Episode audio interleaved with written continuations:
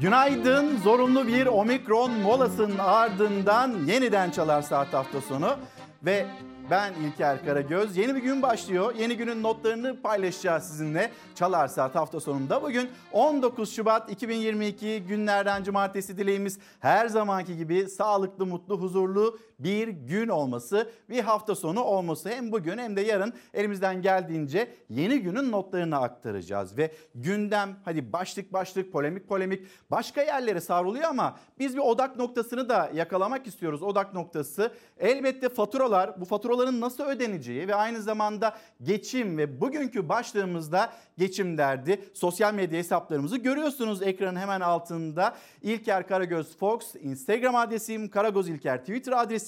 Bu adreslerden bize ulaşabilirsiniz. Geçim derdi başlığı altında sizlerle konuşabiliriz. Ben Ankara'dan dilim döndüğünce e, yeni günün notlarını aktarmaya çalışacağım ve yine İstanbul stüdyomuzda Meltem Hanım var. Meltem Hanım günaydın. Meltem Küçük de işaret diliyle yine haberlerimizi sizlere ulaştıracak. Şimdi hemen hızlı bir şekilde geçişimizi de yapalım.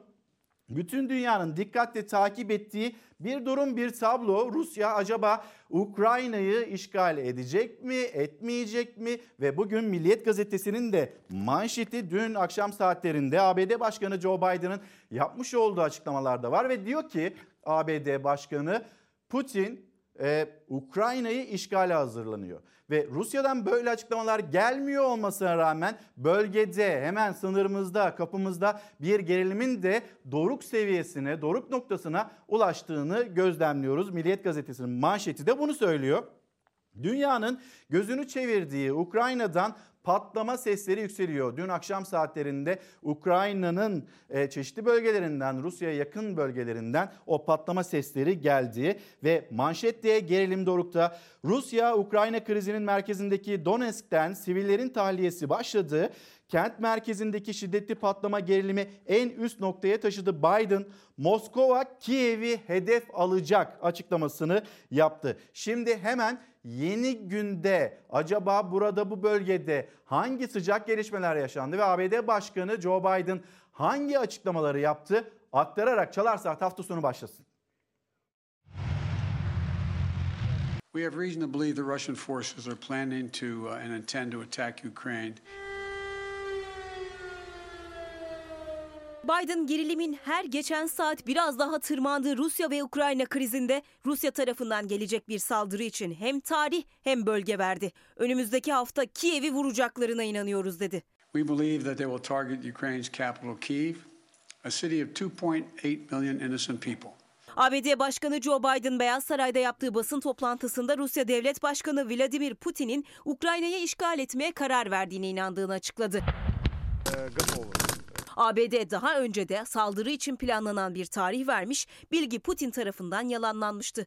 Rusya'nın şu anda Ukrayna ve Belarus sınırında ve Karadeniz'de 150 bin askeri olduğuna işaret eden Biden, ABD ve müttefikleri olarak Ukrayna'yı desteklediklerini, olası bir saldırı durumunda Rusya'nın ağır bedeller ödeyeceğini söyledi. Ağır yaptırımlar uygularız dedi ama uzlaşı kapısını da açık bıraktı.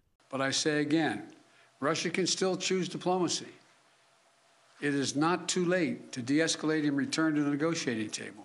Ukrayna'nın ayrılıkçı bölgelerindense üst üste patlama haberleri geliyor. Dün akşam saatlerinde Donetsk'e yapılan bombalı saldırının ardından Luhansk yakınlarındaki bir gaz boru hattında da patlama meydana geldiği bildirildi. Bölgede yaşayanlar panik içinde evlerini terk etmeye çalışıyor. Ukrayna Genelkurmay Başkanı Valeri Zalunsi ise Donbas bölgesinde yaşanan gerilimden sonra sosyal medya hesabından bir açıklama yaptı. Donetsk'e bir saldırı gerçekleştirmediklerini, olayın Rusya ve destekçileri tarafından gerçekleştirilen bir provokasyon olduğunu savundu.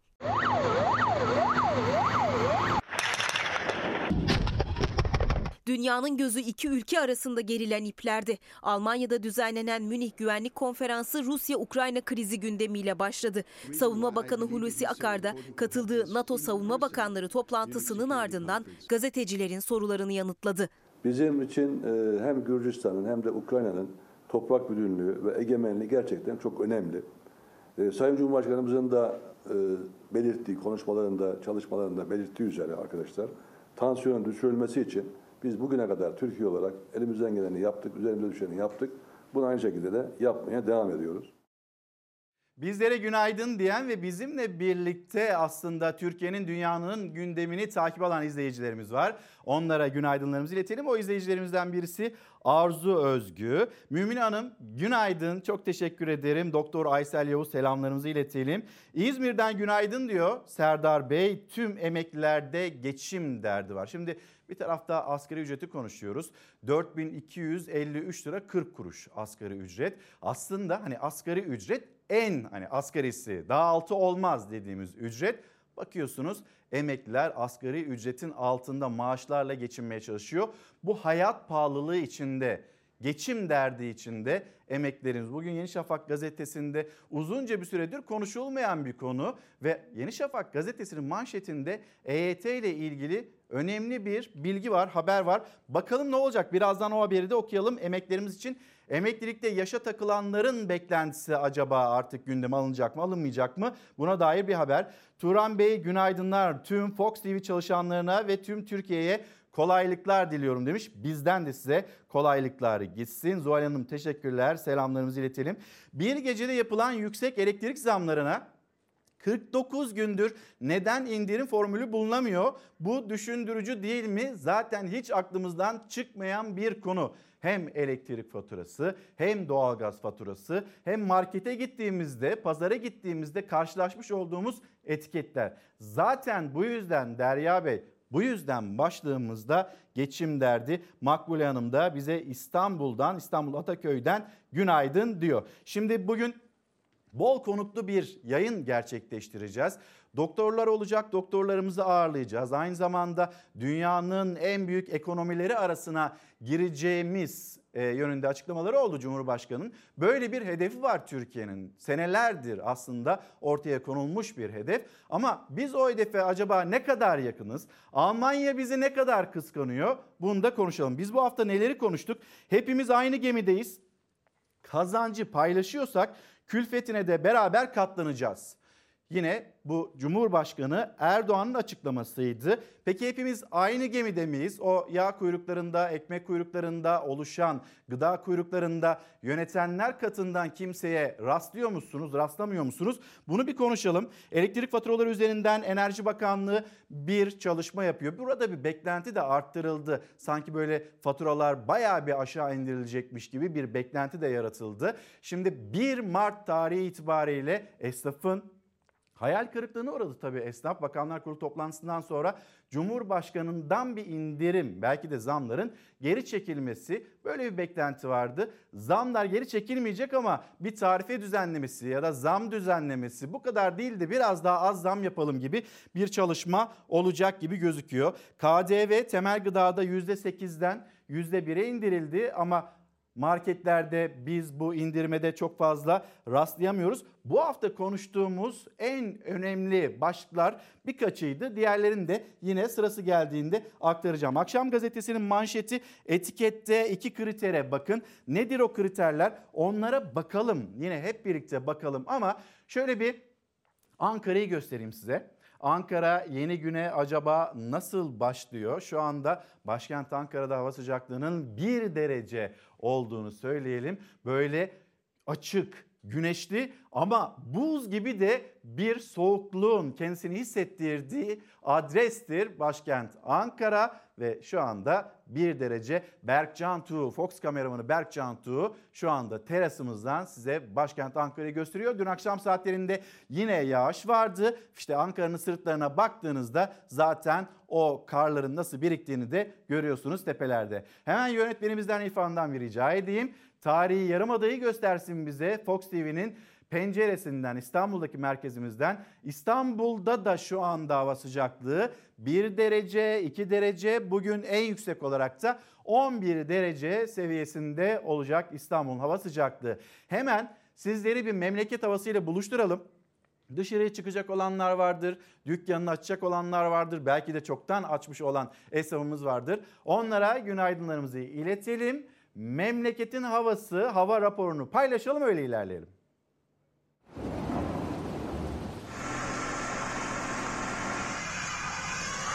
Sıcaklık az da olsa artınca bahar geliyor yurdun dört bir yanına. Sadece birkaç derece düşmesi ise kar yağışına dönüyor yüksek noktalarda. Kütahya'da ve Antalya Konya karayolunda sürücüler karla kaplanan yollarda mahsur kaldı. Kütahya Domaniç'te 1500 rakımlı koca yayla geçidi yoğun kar yağışı sonrası kapandı. Kayan araçlar nedeniyle yoldaki diğer sürücüler de mahsur kaldı. Kapanan dağ yolu, karayolları ve jandarma ekiplerinin yaklaşık 3 saatlik çalışması sonucu trafiğe açıldı. Antalya Serik'te Belek, Kadriye ve Karadayı mahalleleri dolu yağışıyla Akseki Seydişehir Karayolu üzerindeki Alacabelse yoğun kar yağışı ve şiddetli tipiyle beyaza büründü. Yol tüm araç trafiğine kapatıldı. Son günlerde kuvvetli yağmurlarla ıslanan megakent İstanbul'da barajların doluluk oranı %80'e ulaştı. Meteorolojinin paylaştığı hava durumu haritalarına göre bu oran daha da artacağı benziyor. Yurdun büyük bölümü haftanın ilk gününden itibaren yeni bir yağışlı havanın etkisi altına girecek. Bugün ve yarın hava sıcaklığı kuzeybatı ve doğu kesimlerde 2 ila 4 derece artacak. İç kesimlerle Doğu ve Orta Karadeniz'de yağış alan yerlerde 3 ila 5 derece azalacak. İç Anadolu bugün kar yağışlı, Orta Karadeniz yağmurlu, diğer bölgeler güneşli. Pazar günü yurdun tamamını terk eden yağmur, pazartesi günü batıdan yeniden giriş yapacak. İç Anadolu ve Güneydoğu Anadolu'ya ilerleyerek Doğu Anadolu ve Karadeniz bölgeleri dışında yurdun tamamını etkisi altına alacak. Ve meteoroloji uyarıyor Doğu Anadolu ile Doğu Karadeniz'in iç kesimlerinde yüksek kar örtüsüne sahip eğimli bölgelerde çığ riski yüksek. Dikkatli ve tedbirli olunmalı. Hemen ben yönetmenimizden İrfan'dan bir rica edeyim. Aslında sonradan döneceğiz bu başlığa ama Sağlık Bakanı Fahrettin Koca Türkiye'nin koronavirüs tablosunu da yayınladı. Hemen bir bakalım sizleri haberdar edelim. Ondan sonra diğer haberlerimize geçiş yapmış olalım. Hastaneye yatışlarda bir haftada %28 oranında düşüş yaşandı. İstanbul'da vaka sayıları 10 günde %62 oranında azaldı. Diğer illerde de durum benzer seyirde. Vaka sayılarında geçtiğimiz hafta başından itibaren gözlenen düşüş gelecek iki hafta içinde çok daha önemli hale gelecek ve beklenti gelecek iki hafta e, içinde de bu vaka sayısının düşeceği yönünde. En azından Sağlık Bakanlığı'nın beklentisi bu yönde. Tabloya baktığımızda 463.855 test yapılmış, 87.411 vakayla karşılaşılmış. 264 vatandaşımızı maalesef koronavirüs nedeniyle yine kaybettik. Bu bilgileri aktaralım. Sonra hani yine bu hafta acaba neleri konuştuk derken yüksek enflasyonun sorumlusu aranıyor. Ya da bu elektrik faturasına, doğalgaz faturasına gelen zamlar bunların sorumlusu aranıyor. Şimdi muhalefet yönünde nasıl değerlendiriliyor? Bunu bir konuşalım. Ama aynı zamanda iktidar e, yönünde AK Parti içinden gelen açıklamalar da oldu. Herkesi şaşırtan açıklamalar da oldu. Söylediğine kendisi gülen milletvekilleri de oldu. Onları da konuşalım istiyoruz. AK Parti'den zamları devlet yapmıyor açıklaması geldi gülenler oldu. Şimdi akşam gazetesine geçeceğim dedim ama İrfan sana zahmet hani ne açıklamalar yapıldı? Kim kendi söylediğine nasıl güldü? Bir onu da az sonra mı paylaşalım? Tamam az sonra o haberi yine ekranlarınıza taşıyalım. Şimdi o zaman hadi İrfan akşam gazetesi diyelim. Akşam gazetesinin manşetiyle devam edelim. Etikette iki kritere bakın. Hangi kriterlermiş? Markete gittiğinizde biz kriter arayacağız. Şu anda karşı karşıya olduğumuz durum bu. Resmi gazetede yayımlanan yeni düzenleme ile etiketlerde artık hem indirimli hem indirimsiz fiyat olacak. İndirimde 30 günün en düşük fiyatı dikkate alınacak. Alışverişte önce bindirim sonra indirim devri 1 Mart itibarıyla sona eriyor. Keşke 1 Ocak itibariyle hiç hayatımıza girmeseydi. Yeni düzenleme ile etiket ve listelerdeki hususların Türkçe yazılması zorunlu olacak. Varsa depozito tutarı etikette yer alacak. İndirim 30 gün içindeki en düşük fiyat esas alınacak indirimde.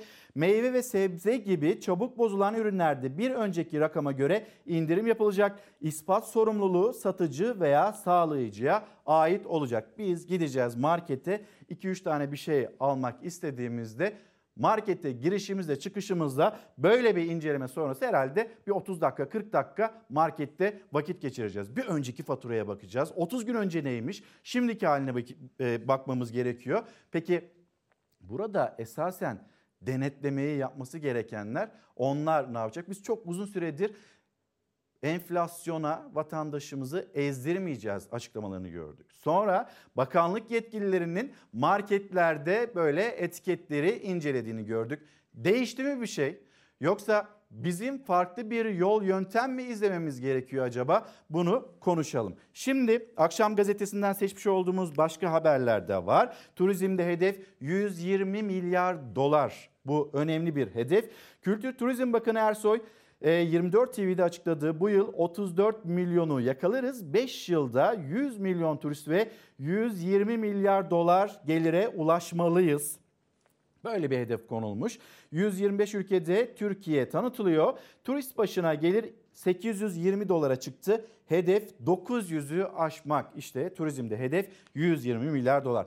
Gelelim Yine dün e, dünyadaki pek çok ajansın son dakika olarak geçmiş olduğu o haber yine akşam gazetesinde pek çok gazetenin de ilk sayfasında. Feribotta can pazarı biz de o haberi paylaşalım. 288 yolcusu vardı. Biri Türk 11'i kayıp Yunanistan'dan İtalya'ya giden feribot Adriyatik'in ortasında cayır cayır yandığı gemide 24 de Türk yolcu vardı. Sonrasında o kurtarma operasyonu nasıl gerçekleştirildi? Bunun haberi.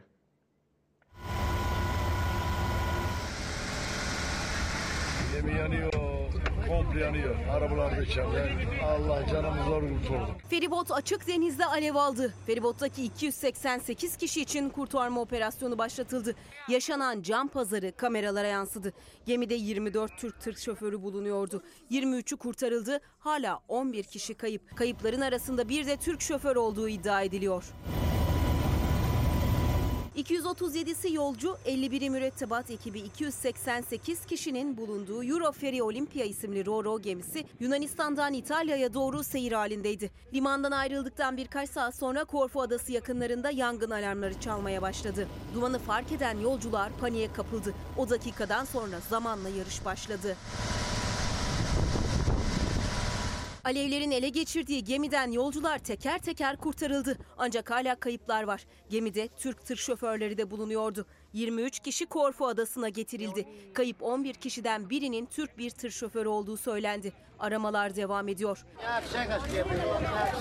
Kurtarılanlar 15 dakika geç kalınsa gemiden canlı çıkamazdık dedi. Feribot içindeki tır ve araçlarla birlikte küle döndü.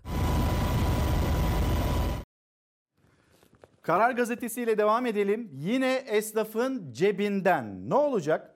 %8 vergi ödediği ürünü %1'e satmak zorunda kalan işletmelere şimdi de en dip fiyat şartı getirildi. İndirim uygulanacak üründe son 30 günün en düşük fiyatı dikkate alınacak. Bu uygulamayla üretici, dağıtıcı zincirindeki enflasyon kaynaklı fiyat artışları esnafın sırtına yüklenmiş olacak. Şimdi pandemi sürecinde zaten esnaf inanılmaz bir darboğaza girdi. Dükkanını kapatan esnaf oldu.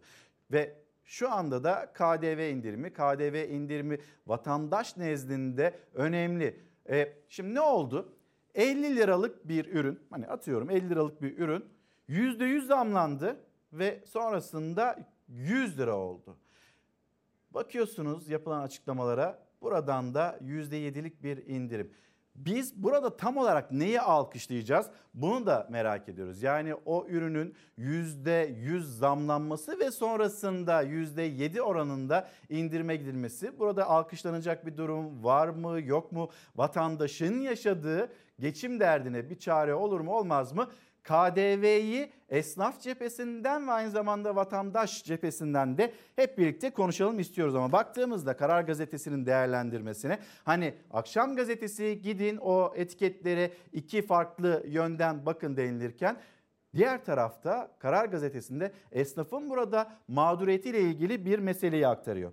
Ekonomi politikaları geçim derdini ortak soruna çevirince geçici çözüm olarak KDV düşürüldü. Müjdeyi hükümet verdi ancak verginin faturası bakkalın, manavın cebine çıktı. Hatta Cumhurbaşkanı Erdoğan işte KDV ile ilgili ya da e, tarımda gübreyle ilgili, yemle ilgili yapmış olduğu açıklamalardan sonra tam da artık böyle konuşmasını bitirmişti. E bu kadar müjde verdik bir alkış yok dedi. Kabineye seslendi ve o alkışlar da sonradan geldi. Tam olarak hani ne alkışlanacak, nasıl bir hani yol, yöntem izlenecek bunlar böyle konuşulurken ya da düşünülürken kabinenin de o anda Cumhurbaşkanı Erdoğan açıklamalarından sonra alkışlamak aklına gelmemiş. Hani vatandaş da soruyor. Biz %100 zamma itiraz mı edelim? Sonrasında gelen %7'lik indirimi mi alkışlayalım? Ne yapalım diye. Acaba size de soracak olursak burada bir alkışlanacak durum var mı yok mu? Siz nasıl değerlendirirsiniz? Ama Şöyle bir esnafa bakalım. Mesela muhalefet milletvekilleri onlar sokakta esnafın derdini, sorununu dinliyor.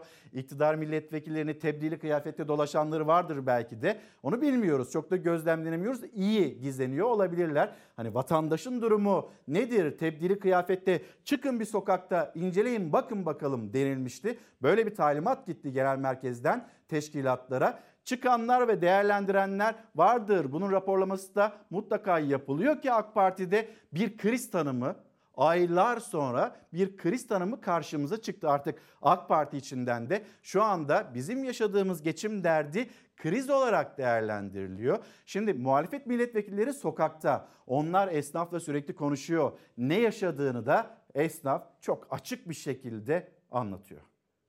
Gerçekten büyük sıkıntı var yani. Ama artık siyaset, miyaset umurumda değil. Tek derdim iki tane ekmeği akşam evime çoluğuma çıkar götürür. Borcu borcu da düşünmüyorum yani. Hani şuna borcum var onu ödeyeyim. Bu ay inşallah bunu öderim. Böyle bir derdimiz yok. Sadece bu benim değil yani. Bu Kemal Paşa'nın sıkıntısı veya Türkiye'nin sıkıntısı. Şu an tek derdimiz akşam evimize ekmek götüren çocuklar karnını doyursun. Herkes montla. Evet. Klima var, klima açalım. Açamıyoruz yani soğuklarda fatura ağır gelecek diye. Sarı ışıkları daha yeni yaktım. İçerisinde canlı olsun dedim de. Kapalıydı az önce. Güncel fiyatlardan satmaya kalksak satılmaz yani mallar. İnanılır gibi değil çünkü.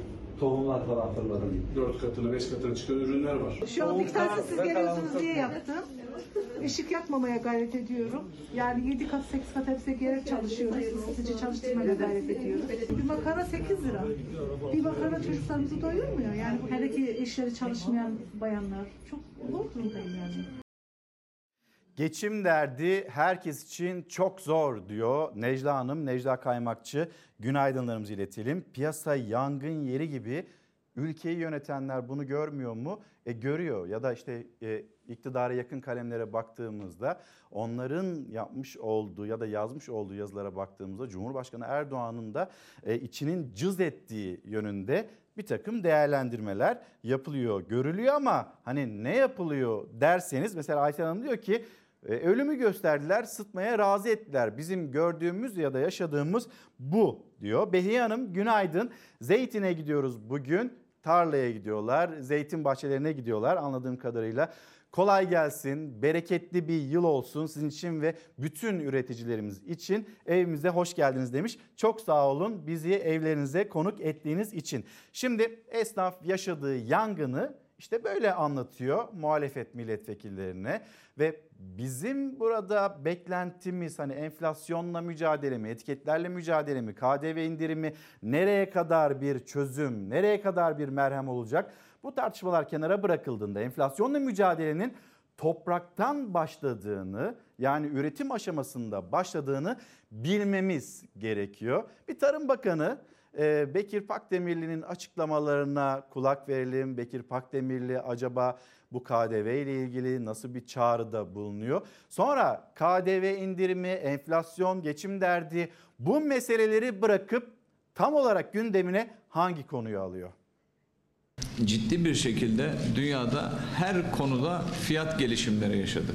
Bütün emtia fiyatları, petrolünden tutun doğalgazına, e, gıda fiyatlarından tutun hububatına, bakliyatından tutun diğer tüm ürünlerde ciddi bir artış yaşadık. E, bu artışlar aslında üreticiye e, birçok anlamda özellikle maliyetlerin düşük olduğu dönemde yakalandığı için birçok anlamda üreticiye artı yansımakla beraber tüketicide de bir enflasyona e, sebebiyet verdi. Ee, tabii ki bundan sonra da bunların artık bir yeni normal olabileceğini düşünmemiz lazım. Bununla alakalı Sayın Cumhurbaşkanımız geçen hafta sonu %8'den %1'e e, KDV'nin düşürülmesi konusunda bizzat kendisinin talimatları oldu. Bu tabii ki bizim buradaki ana beklentimiz e, fiyatların da 8'den 1'e indiği için en azından bir %7 indirilmesi hatta organize zincirler açısından da eğer mümkünatı varsa bir %7 daha indirilip bu kampanyaya e, katılmasıyla ilgili genel bir beklenti oluştu. Türkiye birçok alanda yükselen bir profil izliyor. E, deniz dalgalı diye biz ve bizim teşkilatımız e, tekneyi, gemiyi terk etme şansımız yok. Bunlara 5 benzemez diyorduk değil mi? Şimdi 6 benzemez oldular. Bir araya geldiler. Ben size şunu söylüyorum. Altınızda bir araya gelseniz, 66'nızda bir araya gelseniz, topunuzda bir araya gelseniz sizi sandığa gömeceğiz.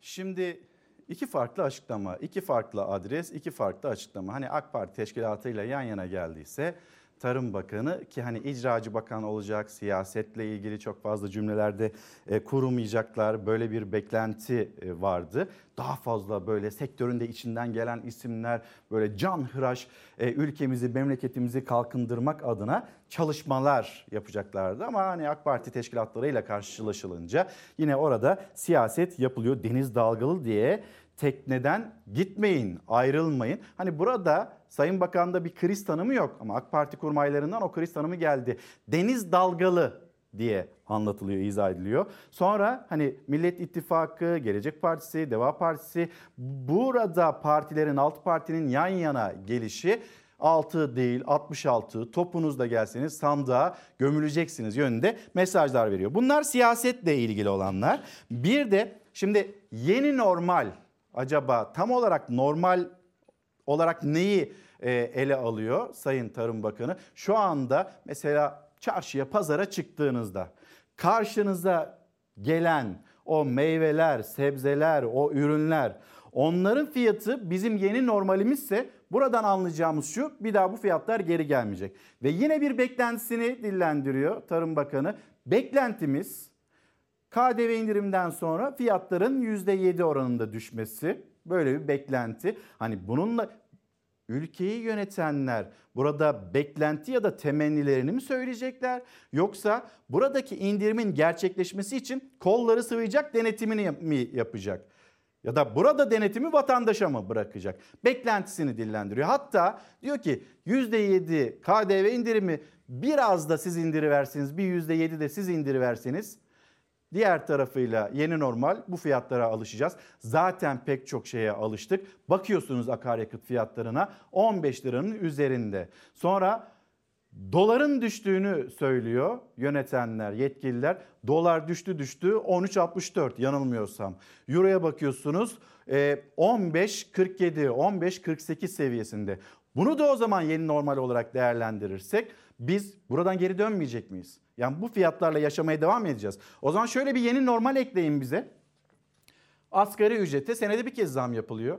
Öyle yapmayın da bizim yeni bir normalimiz olsun. Asgari ücrete yılda iki kez, iki kez zam yapın. Olamaz mı? Bunu da bir yeni normal olarak gündeminize acaba alabilir misiniz diye biz de buradan soralım. Yani enflasyonla mücadele tarladan topraktan başlayacak. Tarım Bakanı beklentilerini iletiyor. Hatta biz 7'de %7 indirdik biraz da siz mi indirseniz acaba diye marketlere çağrıda bulunuyor. Bir kampanya, bir kampanya şeklinde e, çağrılar yapılıyor ve diyorlar ki teşkilata da deniz dalgalı diye bırakıp gitmeyin. Şimdi bu tarla, enflasyon, buradaki fiyatlar, Burada en önemli konulardan bir tanesi tarım yazarı Ali Ekber Yıldırım. Ali Ekber abi de sürekli dillendirir. Hal yasası ne oldu?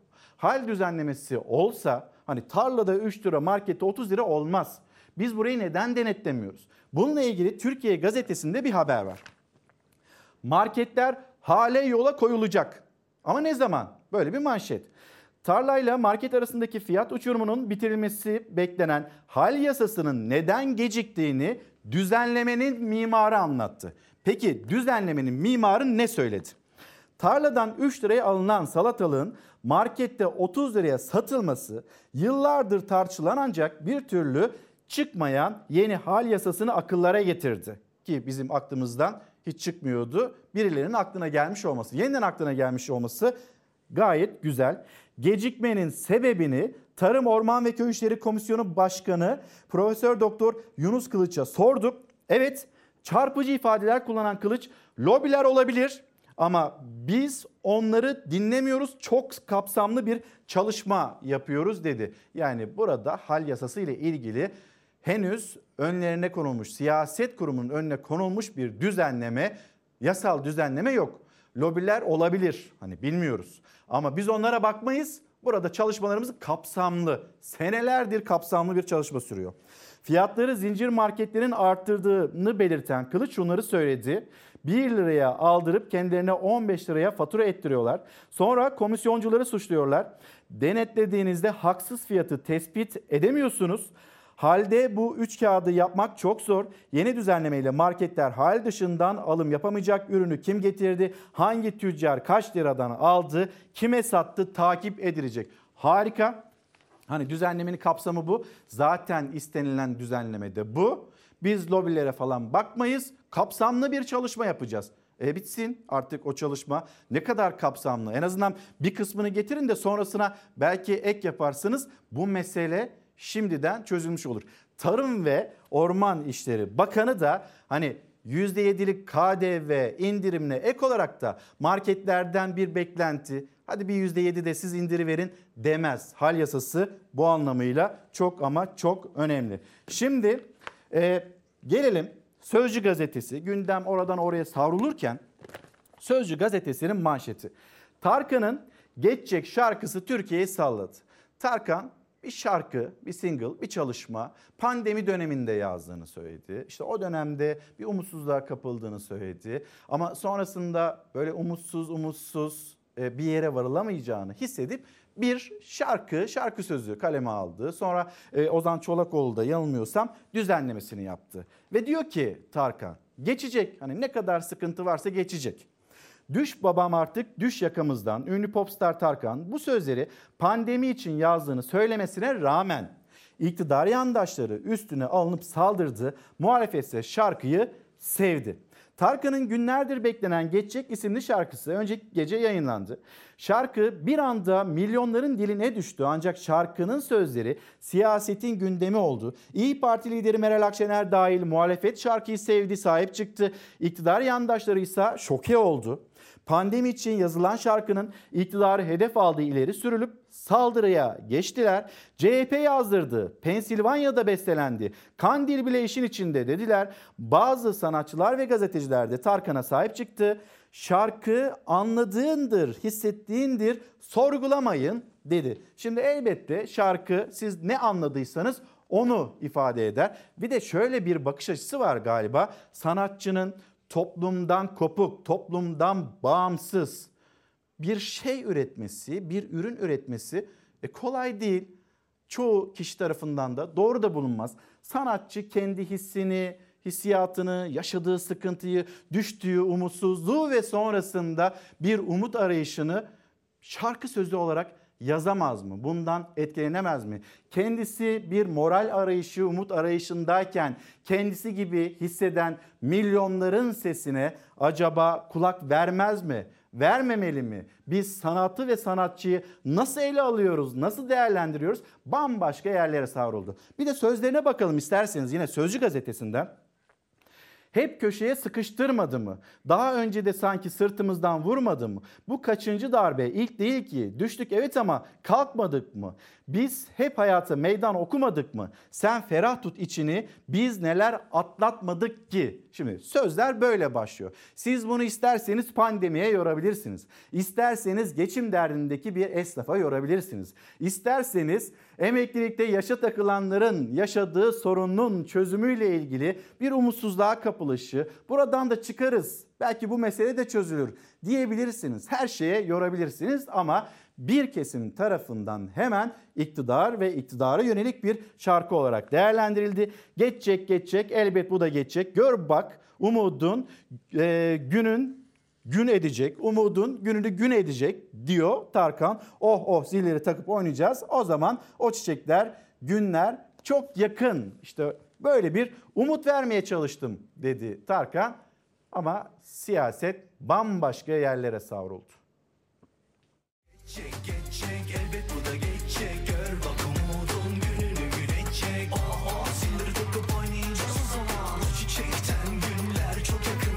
Megastar Tarkan yıllar sonra yeni şarkısıyla yeniden Türkiye'nin gündemi. Şarkının sözleri klibi büyük ses getirdi.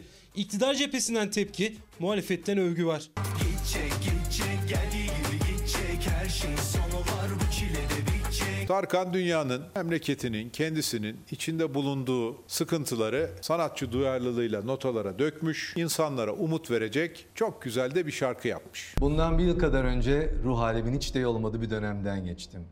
Dünyada olup biten üzücü olaylar, insanlığın endişe verici gidişatı, doğanın yok edilişi, pandemi gibi şeyler beni çok olumsuz etkiliyordu. Hepimize çok iyi gelecek bir şarkı yazmak istedim. Tarkan şarkı daha yayınlanmadan açıklama yaptı. Dünyanın Türkiye'nin içinden geçtiği sıkıntılı dönemde hepimize moral verecek bir şarkı yaptım diyerek. Kim bilir belki biraz teselli eder, moral verir, umut olur dedim.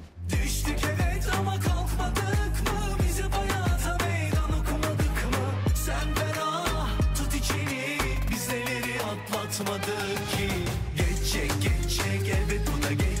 geçecek yayınlandığı platformlarda o dakikadan itibaren milyonlarca dinlendi. Sosyal medyada da gündemin ilk sırasına yerleşti. Sadece sözleri değil, klibi de dikkat çekici. Çok uzattın vallahi bıktık Bir durmadım vermedik aman Hadi yeter artık fena bunaldık Düş babam artık düş yakamızdan İşçiler de var klipte, çocuklar da, gençler, ev hanımları, kağıt toplayıcısı, toplumun her kesimi. Bir suyun akışındayım bir gidiyorum tersine Bir arkadaşım açıp kaderle Lakin sabrın sonu selamettir beklerim Gün doğmadan neler doğar bilirim Çoğu gitti az kaldı. Dayan çoğu gitti azı kaldı Yapma güzel kışa boğma yazını Yakındır sabrın zaferi Şarkının sözleri ve klibi muhalefet cephesinde iktidara mesaj olarak da yorumlandı. İyi Parti Genel Başkanı Meral Akşener sosyal medyadan paylaştı şarkıyı. Çoğu gitti az kaldı diyerek AK Parti'dense tepki geldi. Hiçbir projeleri yok, programları yok. Trolleşmiş bir şarkıcıyla avunuyorlar. Umudu Tarkan olan bir muhalefet kümes bile yönetemez. Kimse öküzün altında buza aramasın. Eski dostlar şarkısını dinleyip yağan yağmurda beraber ıslandıklarını yad etmeye devam etsin. Birkaç hafta önce Sezen Aksu'yu konuştu Türkiye şarkı sözüne iktidardan gelen tepkiler nedeniyle. Bugün gündem Tarkan. Var bir hayır her şerde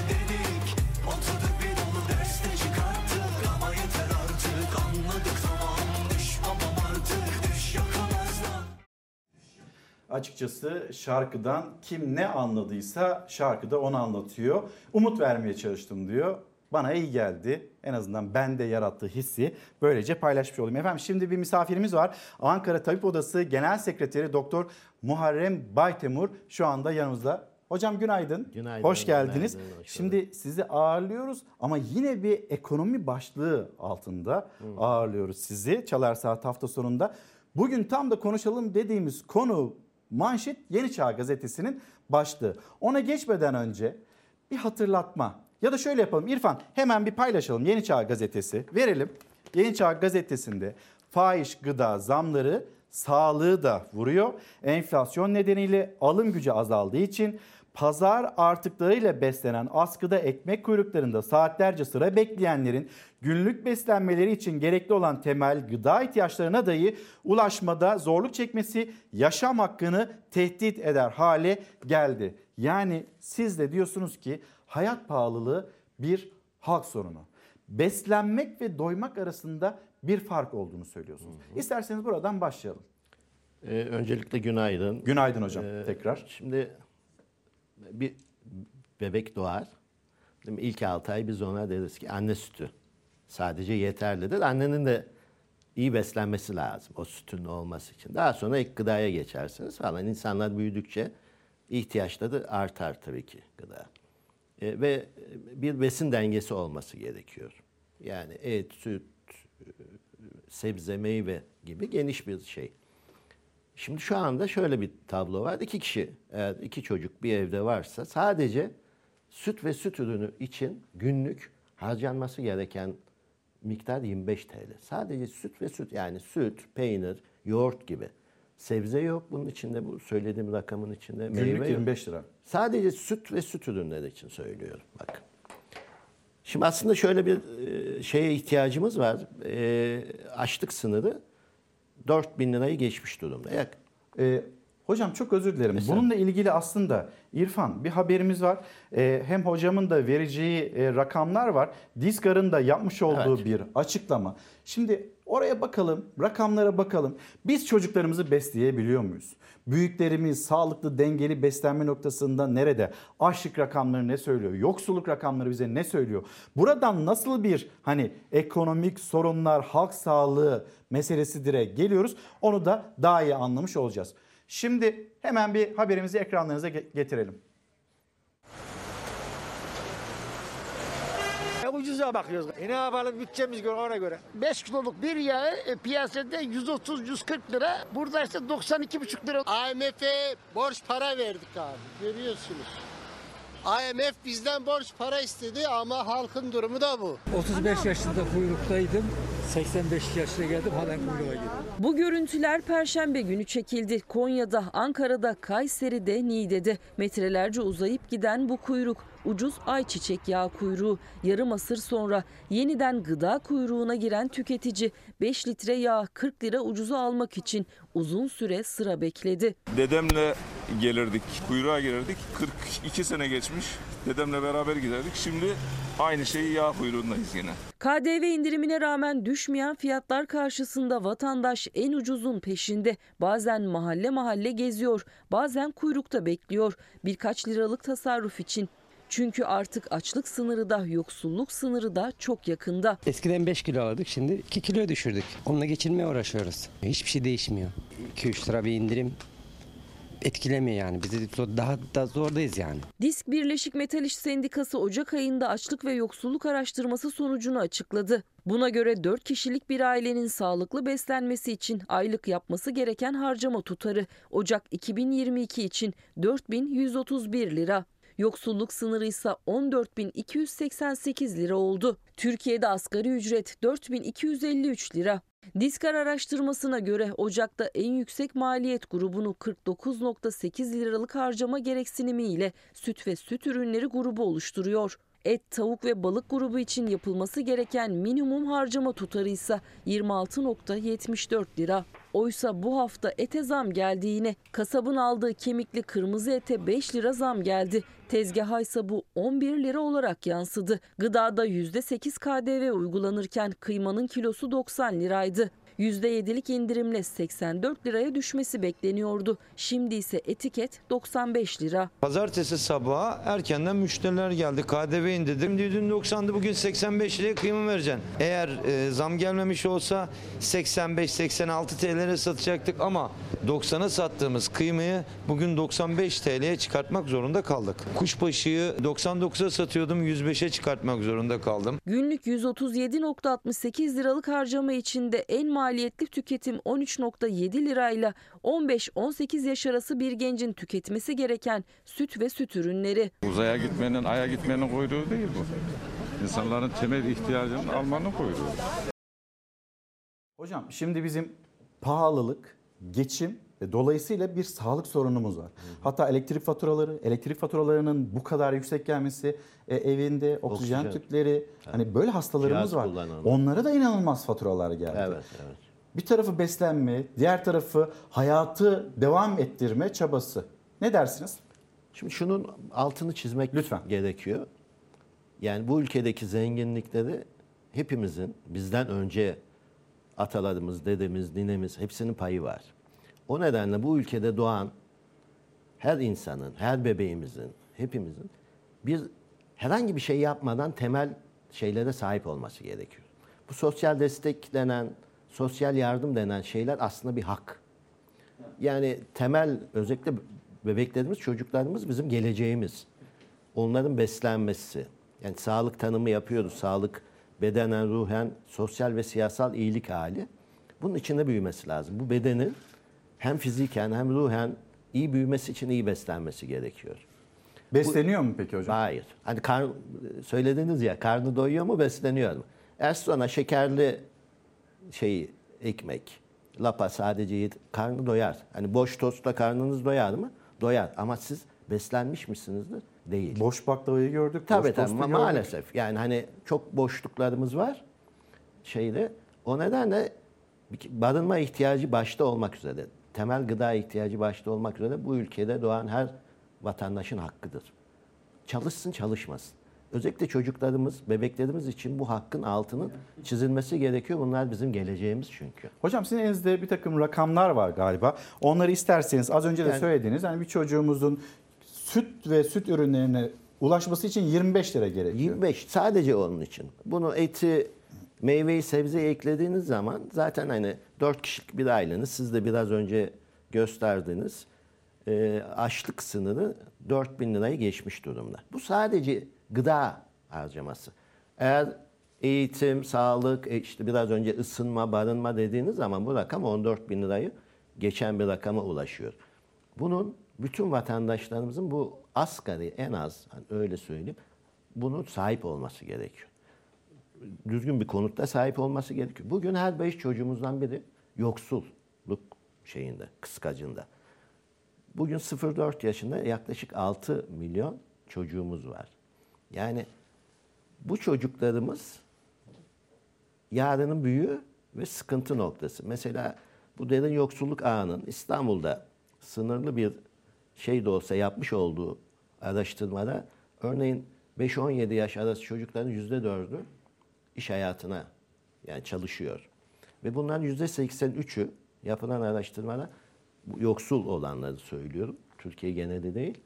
Gıdaya yeterli gıdaya ulaşamıyor. %70'in üstünde bebeğine mama ve alt bezi alamıyor. Görüntüleri hepimiz biliyoruz değil mi? Poşet bağlamış çocuğunun altına. Eskiden toprak falan bağlanırdı. Bunlar ciddi. Şimdi beslenemeyen çocuk nedir? Bir kere olması gereken fiziki gelişimi sağlayamaz. Olması gereken zeka gelişimini sağlayamaz ve bu çocuklar ileride okul başarısı düşük, daha ileride iş başarısı düşük olacak. Şu duygu hepimizin olmak. Bu çocuklar hepimizin. Bu ülkenin çocukları 84 milyonun hepsi devlet de dahil sahip çıkılması gerekiyor. O nedenle şu 21. yüzyılda büyük bir ülkede çadırda hayat sürmesi diye bir şey kabul edilemez. Barınmanın olmaması diye bir şey kabul edilemez. Gıdanın olmaması diye bir şey kabul edilemez. Sağlık boyutuna geldiğimizde. Sa- evet işte çocuk boyu kısa kalacak beslenemediği için. Sonuçta daha şişman olacak. Karbonhidrat ağırlıklı beslediği, beslendiği için ve enfeksiyon hastalıklarına karşı bağışıklık sistemi düşecek. İyi beslenemeyen karnı doyuyor ama beslenmesi yeterli değil. O biraz önce söylediğimiz enfeksiyon hastalıklarına yakalanma riski çok artacak. Yoksul, iyi beslenemeyen insanlar sağlık hizmetini daha fazla kullanmaya başlayacak. Ama bu problemi çözecek mi? Hayır. Sağlık hizmeti sağlığın çok sınırlı bir boyutu. Sağlık, barınma, beslenme, iyi bir iş, iyi bir sosyal çevre biraz önce söylediğimiz. Ama sürekli hastanelere giden ve problemi çözülmeyen, sürekli aile sağlığı merkezlerine giden ama problemi çözülmeyen bir sorunumuz olacak. Yani o yüzden enflasyon bir halk sağlığı sorunu olmaya başladı. Eğer bu uzarsa gerçekten sağlıksız nesiller yetişmesi kaçınılmaz olacak. Hocam hazır siz buradayken ilaca zam geleceğinin Ya, ya. haberini biz hafta içinde vermiştik. Bugün itibariyle maalesef yine bir zam haberi paylaşacağız. İlaca o %37'lik zam geldi. Haberimizi paylaşalım. Hocam bununla ilgili acaba ne düşünüyor? Hiçbir yerde yok. Bulamıyoruz ilacı. Ne zaman gelecek? Belli değil. Yani zamdan sonra büyük ihtimalle İlaç yok gelecek. abla. Ama şu an Depoda maalesef yok. yok. Demir yüklemesi yapılması gerekiyor ama maalesef hiçbir eczanede yok. Ne yapacaksınız peki? Bekleyeceğiz ay başını. Tabii hasta ne olur bilmiyoruz. Zam mı gelecek yine? Yüzde otuz yedi zam geldi. Her şeye zam geldi, bunu da zam getirseler. Gelir mi zamdan sonra ilaç bulabilir misiniz acaba? Bence zam koyarlarsa gelir. Yaklaşık 6 aydır biz ilaç teminiyle alakalı sıkıntı yaşıyoruz. Sağlık Bakanlığı'nın düşük tuttuğu euro kuru nedeniyle ithal ilaçlar bulunamıyordu. Kur güncellendi ama yine piyasanın yarısından da az. 4 lira 57 kuruşluk euro kuru 6 lira 29 kuruş olarak belirlendi. Mevcut euro kuru ise 15 lira 49 kuruş. Yani hastalara %37 zam olarak yansıyacak bu düzenleme ilaç krizini çözmeye yetmeyecek. Şu an dediğim gibi günü kurtaran bir güncelleme rakamı açıklandı ama süreç içerisindeki sıkıntı gene düzenlenmezse 6 ay sonra ne olacağını hiçbirimiz öngöremeyiz. Diğer tansiyon ilacınızdan bulamıyorum. Eşdeğeri de olmadığı için veremiyorum. Bunu bu eczanede bulamadım yokmuş da buradan alayım dedim. %37 zam geldi. E valla bize veriyor bir tane al- alıyor bizden bu kadar. Var mı ilacı?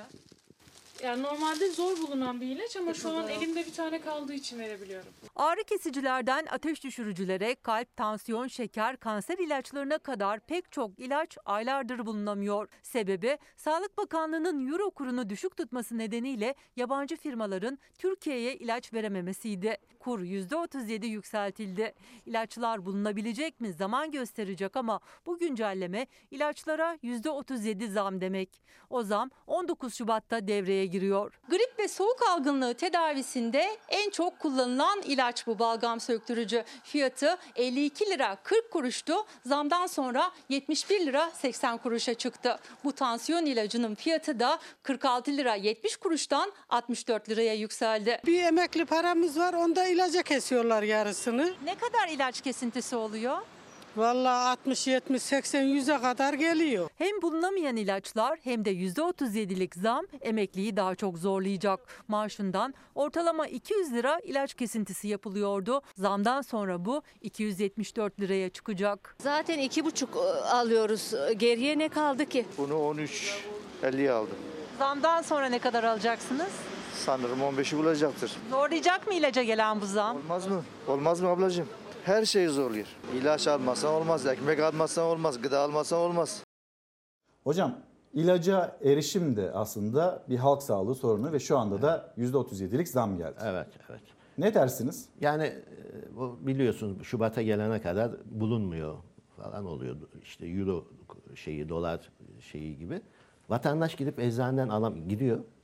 Tanısı konuyor. ilaç ama borcu olduğu için eczaneden ilacını da alamıyor. Yani erişimle ilgili. Özellikle emekliler zaten en çok ilaç kullanan yaş gereği, kronik hastalıkları gereği ve o kesintiler de onları oldukça sıkıntıya sokuyor. Çok mecbur değilse eczaneye gitmiyor örneğin. Böyle söyleyeyim. Yani bu bu ciddi bir sıkıntı. Hocam tabii burada da bir bağımlılık var, Var. maalesef. Yani tabii tabii dışa bağlıyız. Yani bizim ürettiğimiz tek bir ilaç bulduğumuz ve bütün dünyanın kullandığı bir ilaç yok mesela. Keşke o aşamaya tabii gelebilsek. Ki, tabii ki. Yani, e, Hocam yani- şimdi sizi uğurlamadan önce hekimlerimiz, aile hekimleri, hekimlerimiz onların yaşadığı sorunlardan da hemen bir bahseder misiniz? Yani şöyle söyleyeyim biliyorsunuz biz yaklaşık özellikle Kasım ayından itibaren başta bir beyaz eylem, e, beyaz yürüyüş, beyaz forum, daha sonra görev eylemi, işte e, 8 Şubat'ta yine bir e, iş bırakma gibi. E, Son e, şeyde 17-18 Şubat aile hekimlerimiz Perşembe ve Cuma günü iş bıraktılar. Şimdi ciddi mali ve özlük haklarda gerileme var. Hem hekimlerimizin hem sağlık çalışanlarımızın. Ee, bir tanesi bu, bir tanesi de halkımızın sağlığıyla ilgili tabii. Bu gerileme mali ve özlük haklarda aile hekimlerimizde oldukça ciddi noktaya doğru gelmiş durumda. Ee, orada hani ne derler gelir gideri karşılamıyor noktasını. Bu çünkü enflasyon e, ve onlar aslında bütün hepsinin kamu binasında olması lazım. Kira vermemeleri lazım gibi bütün bunların alt alta koyduğumuz zaman bunların hiçbiri yok. Şu anda farklı bir işletme gibi bakılıyor maalesef. Hani bunun daha kamusal bir alan olduğu e, tespit edilip bir tanesi budur en önemlisi. Aile hekimlerimizin ciddi bir gelir kaybı yaşanmaktadır. Bir diğeri çok önemli altın 25 Ekim işte dördüncü ayı dolacak e, şehir hastanesinde nöbetten çıktıktan sonra e, uyuyakalıp kaza geçiren ve hayatını Allah kaybeden. Rümeysa Şen kardeşimiz nezdinde asistan e, uzmanlık öğrencileri ciddi bir mobbing, şiddet ve iş yüküyle karşı karşıyalar. Uzun çalışma süresi, nöbet izni ya da ücret dayatması altında mecburen nöbet sonrası devam ediyor. Bu çok 24-36 saatlik nöbetler. Bunun da çok önemli bir sorun olduğunu düşünüyorum. Diğerleri daha geniş. Başka bir zaman. Mutlaka yapalım. Evet, evet. Ama hocam her özetle taraf sorumlu yani. iş dönüp dolaşıp yine geçim derdine geliyor. Evet, Özlük hakları meselesine geliyor ve bir de umuda geliyor. Cumhuriyet Gazetesi'nde de yer alıyor. Şimdi e, hekimlerimiz onlar Almanca dersine çalışıyorlar. Yeni bir dil öğrenmeye çalışıyorlar. Harıl harıl böyle bir çalışma içindeler ve biz yavaş yavaş hekimlerimizi maalesef kaybediyoruz. Hocam Geçen sene söyleyeyim. Lütfen. 1400'ün üzerinde genç özellikle hekimlerimiz yurt dışına gitti. Bu çok büyük bir rakam. Her kayıp sadece hekimlikte değil, mühendis, avukat yetişmiş insan gücü bizim yetiştirdiğimiz gidiyor. Bunun önlenmesi lazım. Hocam çok teşekkür ederim. teşekkür Sağ olun ederim, geldiğiniz sağ olun. için, hatırlattığınız için e, hayat pahalılığının da bir e, halk sorunu olduğunu, Halk toplum sorunu. sağlığı e, sorunu olduğunu hatırlattığınız için Ankara Tabip Odası Genel Sekreteri Doktor Muharrem Baykömür'ü ağırladık. Ben sizi uğurlarken hızlı bir şekilde reklamlara gideceğiz ve yine elbette ekonomi diyeceğiz. Reklamların dönüşünde sizlerin de mesajlarınızı bekliyoruz. Geçim derdi başlığı altında. Efendim bir kez daha günaydın. Çalar Saat hafta sonu devam ediyor. Az önce bir hocamızı, bir doktorumuzu ağırladık ve onların vermiş olduğu mesaj işte bu yaşanılan sorunlar, ekonomide yaşadığımız sıkıntılar ya da bu yaşanılan kriz aynı zamanda bir halk sağlığı sorunudur. Yine ekonomiden devam edeceğiz çünkü memleketin en önemli meselesi ekonomi ve bu odak noktasını da kaybetmek istemiyoruz. Az sonra Profesör Doktor Yalçın Karatepe yanımızda olacak. Yalçın hocamı da yine burada ağırlayacağım ama hızlı bir şekilde memleketten de haberler vermek istiyoruz. Hemen onu e, ekranlarınıza taşıyalım. Çankırı'da meydana gelen bir trafik kazasıyla devam edelim.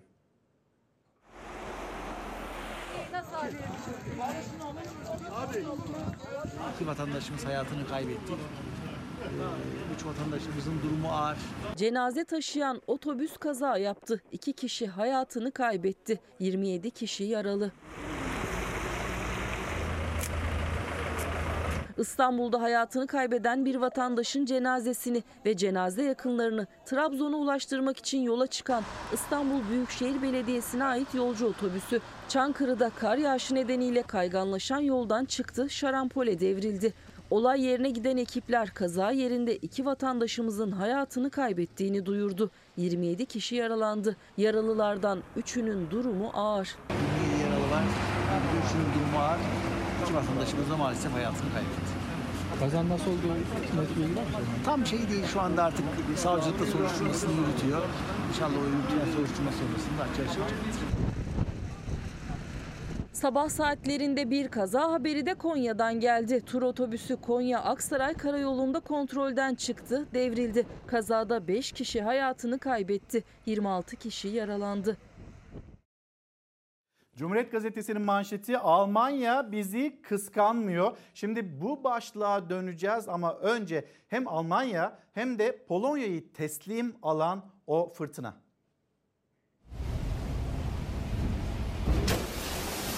Almanya'daki fırtınada dev dalga feribotun camlarını kırdı. Yolcular büyük panik yaşadı.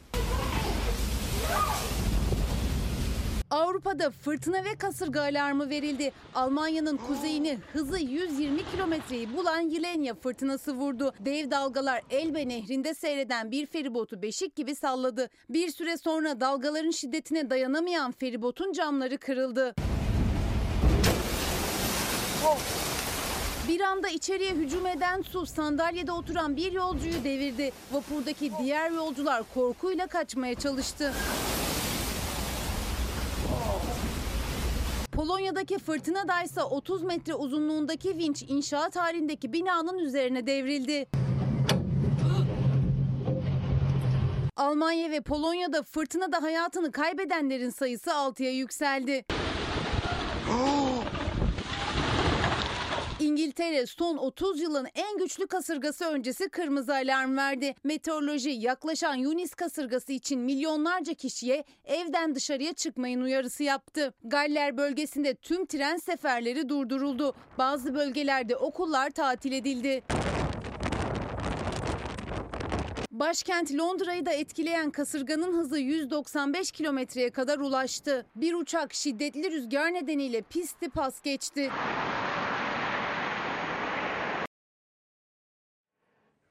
Almanya'ya, Polonya'ya da geçmiş olsun diyelim. Şimdi misafirimiz geldi. Profesör Doktor Yalçın Karatepe bir iktisatçı kendisi zaman zaman e, ana haberimizde ve yine burada Çalar Saat hafta sonunda gördüğünüz isimlerden birisi. Hocam günaydın. Günaydın, hoş geldiniz. hoş Çalar bulduk. Saat hafta sonuna bir kez daha. İyi ki varsınız diyerek başlayayım. Hocam hemen bir Cumhuriyet Gazetesi'ni size okumak istiyorum. Biraz böyle gazete okuyalım. Ne oluyor ne bitiyor. Hem ülkenin ekonomi nabzını tutalım hem yaşadığımızı konuşalım istiyorum sizinle. Şimdi çok uzun süredir Almanya bizi kıskanıyordu ya da öyle söyleniyordu. Al- Almanya'nın bizi kıskandığı söyleniyordu. E, Cumhuriyet Gazetesi'nin manşetinde Almanya bizi kıskanmıyor diye farklı bir bakış açısı bir haber var. Batı ile Türkiye arasındaki kıyaslama iktidarın anlattığı gibi değil. Almanya bizi kıskanıyor mu kıskanmıyor mu? Şimdi onu bir konuşalım. İktidar enflasyon nedeniyle fiyatların tüm dünyada arttığını, Türkiye'de ise düşük kaldığını savunuyor. Ancak veriler bunun tam tersini söylüyor. İktidar Türkiye'yi e, kıskandığını iddia ettiği Almanya'da enerji fiyatları ve temel tüketim maddelerindeki fiyat artışı Türkiye'nin çok altında kaldı. Ocak ayında Türkiye'de enflasyon e, %48.69, Almanya'da ise %4.9 oldu. Almanya'da motorin fiyatlarındaki bir yıllık artış %29.9, Türkiye'de ise %115 olarak gerçekleşti. Onlardaki elektrikte fark e, artış %11.1'di. Türkiye'de ise sadece %24 e, sadece 24 saatte gelen zam e, yüzde 127 seviyesinde. Okuyamadım bir sürü de rakam vardı. Ama işin özü Almanya bizi kıskanmıyormuş. Yani baktığımızda hep de Batı örnek veriliyor ya.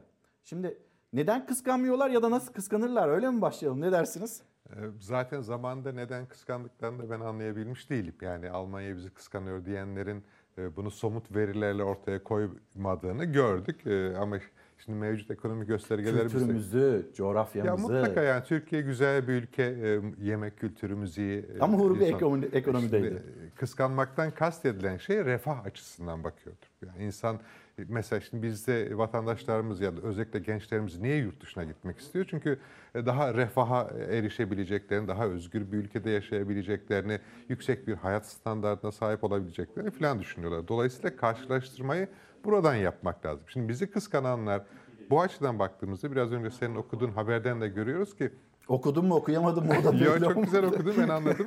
Ee, ekonomik göstergelerimiz e, kıskanılmayı değil uzak durmayı e, daha çok ortaya çıkarıyor. Çünkü işte enflasyonumuz e, %50'ye dayanmış durumda. Almanya'da %5'in altında bir enflasyon. Hatta ilginç bir e, veri paylaşayım. Lütfen. OECD bizim de üyesi olduğumuz e, bu ekonomik e, örgüt kendi üyelerinin e, enflasyon verilerinin ortalamasını yayınlıyor. İşte bizim üyelerimizdeki ortalama enflasyon şu kadardır diye. Sonra grafik olarak da seçilmiş ülke enflasyonlarını veriyor.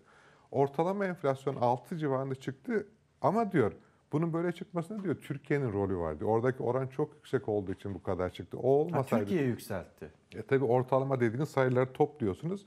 e, üye sayısına bölüyorsunuz. E, şimdi oralarda yüzde e, dört buçuk, beş, altı işte en kötüsünde işte Amerika'da yedi buçuk gibi bir seviye var. E bizde 48. E, dolayısıyla ortalamaları bile 48 bozuyor. mi gerçekten? Yani Resmi- sizce 48 mi? Değil. Vatandaşın hissettiği enflasyonun bunun çok üstünde olduğunu biliyoruz. Yani ben sadece makro göstergelere bakmıyorum. Ben de hayatın içinde olan birisiyim. Markete gidiyorum, pazara gidiyorum falan. Enflasyonun bunun çok üzerinde olduğunu biliyoruz. Özellikle harcama sepetimizde yer alan ürünler açısından baktığımızda biz gelirimizin önemli bir kısmını e, gıdaya harcıyoruz, enerjiye harcıyoruz, kiraya harcıyoruz. Zaten geriye de bir şey kalmıyor bunlar harcadıktan sonra. Maalesef. E, buralarda da artışların çok yüksek olduğunu biliyoruz. Resmi verilerde gıda enflasyonu %55'te. Enerji fiyatlarının e, ne kadar arttığını biliyoruz. Elektriğe %127'ye varan e, zam yapıldı. Şimdi orada bizim faturamız %127 artarken neredeyse 2-3 katına çıktığı bir dönemde TÜİK'in açıkladığı manşet enflasyon yani resmi veri e, ile sınırlı kalırsak bize yansımasını çok da ölçmüş olamayız. Dolayısıyla evet vatandaşlar olarak bizim ödediğimiz e, pahalı ya da maruz kaldığımız pahalılık çok yüksek. ve yüksek enflasyonu hepimiz şu anda yaşıyoruz gibi. Yalçın Hocam şimdi e, hafta içinde Cumhurbaşkanı'nın yapmış olduğu açıklamalar da vardı. Mesela Batı'ya kıyasla 32 ülke içinde en uygun elektriği kullanan 3. ülke olarak Türkiye e, ilan edildi. Böyle bir açıklama yapıldı. Ama şimdi Almanya'da bu elektrik faturasını ödeyebilmek için bir işçi ne bileyim bir çalışan 9 saat çalışırken Bizde 19,5 saat çalışması gerekiyor. Yani burada bir alım gücüyle ilgili kıyas mı doğru yoksa ortaya çıkan rakamlar mı doğru? Nasıl değerlendirilir bu? Tabii ki alım gücüyle bakmak lazım. Yani sonuçta e, genellikle iktidarın bize söylediği bakın uluslararası piyasalarda da bunların e, fiyatı ne kadar, işte bizdeki fiyatı ne kadar buradan hareketle çok da kötü durumda olmadığınızı düşünün açıklamalarını yapıyorlar. Ama baktığımız ülkelerde refah o kadar yüksek ki onları toplam harcamaları içerisinde elektrik ya da doğalgaz fiyatları artmış olsa bile çok ciddi bir yekün tutmuyor. Bizde öyle değil ki. Şimdi kış ayları Ankara soğuk. İzleyicilerimizin bulunduğu yerler de soğuktur diye tahmin ediyorum. Doğalgaz saati fırıl fırıl dönüyor bizde. Evet. Ay sonunda fatura geldiği zaman o fatura tutarının gelirimize oranı olarak baktığımızda işte, işte diyelim ortalama ücretli çalışan birisi 5-6 bin lira bir para alıyorsa, e, 1000 lira ele- doğalgaz faturası geliyorsa, 7-800 lira elektrik faturası geliyorsa bu gelirinin %30'unu sadece ısınma ve aydınlatma için kullanıyor demek. %30. Bir de nereden tasarruf yapacağımızı şaşırdık hocam. Tasarruf yapacak yer kalmadı ki yani ne yapacağız yani bütün petekleri kapatıp battaniyenin altına mı oturacağız? Böyle yaptığımızda da hangi refahtan bahsedebiliriz? Refah dediğimiz şey yani kendi evimizde bile rahat edemiyorsak çünkü ekonomik koşullarımız ona izin vermiyorsa e, kıskanılacak bir durumumuz da demektir. Yani. Hocam o zaman şimdi sıradaki haberimiz acaba hani sokak, sokakta böyle faturayla ilgili acaba esnaf ne- düşünüyor, vatandaş ne düşünüyor? Siyasetteki yansıması nedir? Bu indirim olacak mı, olmayacak mı? Bir haberimizi paylaşalım. Sonra Yalçın Karatepe hocamla konuşmamızı sürdürelim. Su faturamız e, 458 lira. Bu önemli değil yani. %7 düşse ne olur, düşmese ne olur. Elektrik faturası Ee, 3800 lira. KDV'si 500 lira. Elektrik faturanız ne kadar? 2560 lira. %18'lik bir KDV indirimi yapsak size ne kadar faydası olur? Ee, takriben 460 lira. 800 lira gelen fatura e, 2986 lira geldi. Elektriğe takıldım ben. Suya falan değil yani elektriğe takıldım. Su faturalarında %7'lik KDV indirimi yapıldı ama asıl beklenti elektrik faturalarına yansıyacak indirimde. Çünkü vatandaşın özellikle de esnafın belini büken yeni yıla birlikte %127 zamlanan elektrik faturaları. İki işletmem var benim. Gelen elektrik param maalesef 29.767 lira. Bir aylık bir elektrik parasıdır. İş yerinin kirası 5.000 lira. Yani elektrik tüketimi bunun 6 katı gözüküyor şu anda. KDV ile kira meşdeğer. Su faturam e, 380 lira. 30 lira para yapar, 30 lira bile yapmaz. Burası bir berber salonu. 100-150 geliyordu. En son Aralık ayında 400 lira bir fatura ödedik. Ocak ayında gelmediler. 900 lira geldi. O da bu da kesmek ihbarnamesi. Ödeyemedik. İş yapmadık çünkü. Para bulursak yatıracağız. Yeni yıla birlikte en düşük elektrik faturasına %52 zam yapıldı. Esnafın faturası ise %127 katlandı. Suya zam gelmedi ama %8 KDV %1'e indi. Elektriğin zammı da yerinde duruyor. %18 KDV'si de. 323 lira. Elektrik faturanız? 2986 lira. Bizim belimizi büken elektrik faturası. Elektrik faturasında %18 düşerse 500-600 lira gibi bir iyileşme sağlar. Başkentteki bu lokantaya 458 lira su faturası geldi. %7'lik indirim faturaya sadece 32 lira olarak yansıyacak. Ama 3809 lira gelen elektrik faturasında KDV'nin kalkması onları daha da rahatlatacak. KDV kalksa elektrik faturası KDV kalksa 600 lira diyelim yuvarlak hesap. 3200 lira yapar. 1250 lira kirası var. 3800 lira elektriği var. Elektrikte KDV %1'e inerse 4000 liralık faturada 680 lira indirim demek. Fatura katlandıkça ödenen KDV oranı da yükseliyor. Su faturamız yaklaşık 1800 lira. %7'lik bir indirim ne yapar bunda? Ya 100-150 lira falan. Bence elektriğin KDV'sini kaldırmak lazım. Benim faturamda şu an 600-700 lira bir indirim demektir yani. 3800 lirada. 4000 lira dükkan kirası. Bir tane eleman çalıştırıyoruz 5000 lira. Aylık bizim giderimiz 12-13 bin lira. Cumhurbaşkanı belediyelerden suda KDV indirimi istedi. Vatandaş da esnaf da iktidarın yetkisinde olan elektrikte indirim bekliyor. Enerji Bakanı Fatih Dönmez'den yine elektrikle ilgili faturalarla ilgili yeni bir açıklama var. Onu da paylaşalım. Öyle devam edelim. Ticarethanelerle ilgili tek tarife uygulamasını başlatmıştık. Kabinede de e, enine boyuna da tartışıldı. Aylık ne kadar kilowatt saat olacak o verileri topluyoruz biz de şimdi. Buradaki yaklaşımımız şu. İndirim meskende %64, %65'ini kapsadığımızı söylemiştim. Birinci in, e, tarife grubunda, indirimli tarife grubunda. Burada da amacımız %65'ini indirimli tarife grubunda karşılayacak bir e, çalışmadır. E, Dolayısıyla bu küçük esnaf, küçük işletmeler yani o kadarlık tüketimden dolayı bir indirimden yararlanmış e, olacaklar. E, Çalışmalarımıza devam ediyoruz. Bir kademe mi düşünüyorsunuz İki, efendim? iki, İki kademe iki mi? kademe meskende olduğu gibi ticarethanede de bir indirimli tarife e, olarak adlandıracağımız düşük tarifeden yararlanan bir grup olacak. Onu aşanlar yüksek e, tarife grubuna geçmiş olacaklar. Mesken grubunda ibadethaneler vardı eskiden. Şimdi dernek, vakıf ve cemevleri gibi sivil toplum kuruluşları da bu gruba dahil edilmiş oldu. Biz tabii yani bu ayarlamanın vatandaşlarımız üzerinde bir sıkıntı, zorluk yarattığının farkındayız. Ee, ve onun için de çare arıyoruz. Belki %10 indirim yapsak yani çok da vatandaş açısından 100 liralık faturanın 90 lira e, belki çok da e, etkileyici de olmayabilir baktığınızda. Ama karşı tarafta bütün tabii kesimleri aynı oranda desteklediğinizde büyük rakamlar çıkıyor. Netice itibariyle o da yine vergi mükelleflerinden topladığımız bir e, kaynaktır. Taşınması gereken bir yük var. Bunun bir kısmı da ister istemez tabii ki vatandaşlarımızın üzerinde kalıyor. Ama bu sürenin ben çok kalıcı olmayacağını düşünüyorum.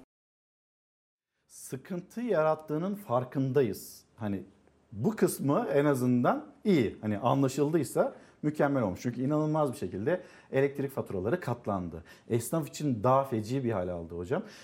Peki hani çok özür dileyerek bir burada girebilir miyim? Lütfen. Ee, Şimdi sıkıntı yarattığı, yani vatandaşa bu fiyatların sıkıntı yaratacağını tahmin etmek için e, çok böyle özel çaba sarf etmeye gerek yok. Siz insanların elektrik faturasını iki katına, üç katına çıkardığınızda bunların bundan rahatsız olacağını, ödemekte zorlanacaklarını tahmin etmek çok zor bir şey değil. Çünkü E, deneme yanılma acaba böyle bir Burada metotla mı ilerlediler? sıkıntıdan kastettiği Sayın Bakanı ben de ilgiyle dinledim şimdi. Bu yüksek faturalardan vatandaşın duyduğu rahatsızlığın iktidar cephesinde yarattığı sıkıntıyı hissediyorlar. Vatandaşın bu sıkıntıyı yaşayacağını zaten o zamları yaptıklarını da biliyorlardı. Yani nasıl bilmezsiniz ki siz 200 liralık faturanın 500 liraya çıkacak, çıkmasına yol açacak bir oranı zam oranı olarak belirlediğinizde vatandaş ne yapacaktı? O işte yani yapacak bir şey yok mu diyecekti. Tabii ki bundan rahatsız olacaktı. Şimdi sıkıntıyı iktidar hissediyor. Çünkü vatandaş mutsuz. Yüksek elektrik faturalarını ödeyecek imkanı yok. Ee, Bunlar da bunu e, vatandaşı rahatlatmak açısından değil. Bunu çok açık bir biçimde söyleyeyim. Vatandaşın rahatsızlığının siyasi etkisini nasıl azaltabilirizin çabası içerisindedir. Yoksa bu kadar yüksek oranda zam yapmazlardı. Şimdi psikolojik etkisi bir sıkıntı. Hani biz de fark ettik bakalım düzelteceğiz deniliyor. Şimdi mesela bir indirim olursa e, bir ocağı ödedik. Şubat'ı ödedik. İndirim olursa geçmişe dönük bir mahsuplaşma olacak mı? Bir de nasıl bir düzenleme olacak acaba? Nasıl bir düzenleme hayatımıza girecek? Ee, şimdi biliyorsun çarşamba günü Cumhurbaşkanı Erdoğan kabine toplantısı sonrasındaki açıklamalarını Değerlendirilecek olarak, dedi. Bekledik. Çünkü beklenti neydi? Elektrik fiyatlarında e, ciddi bir e, düzenleme yapılması, faturalarımızın inmesine yol açacak kararın alınmasıydı.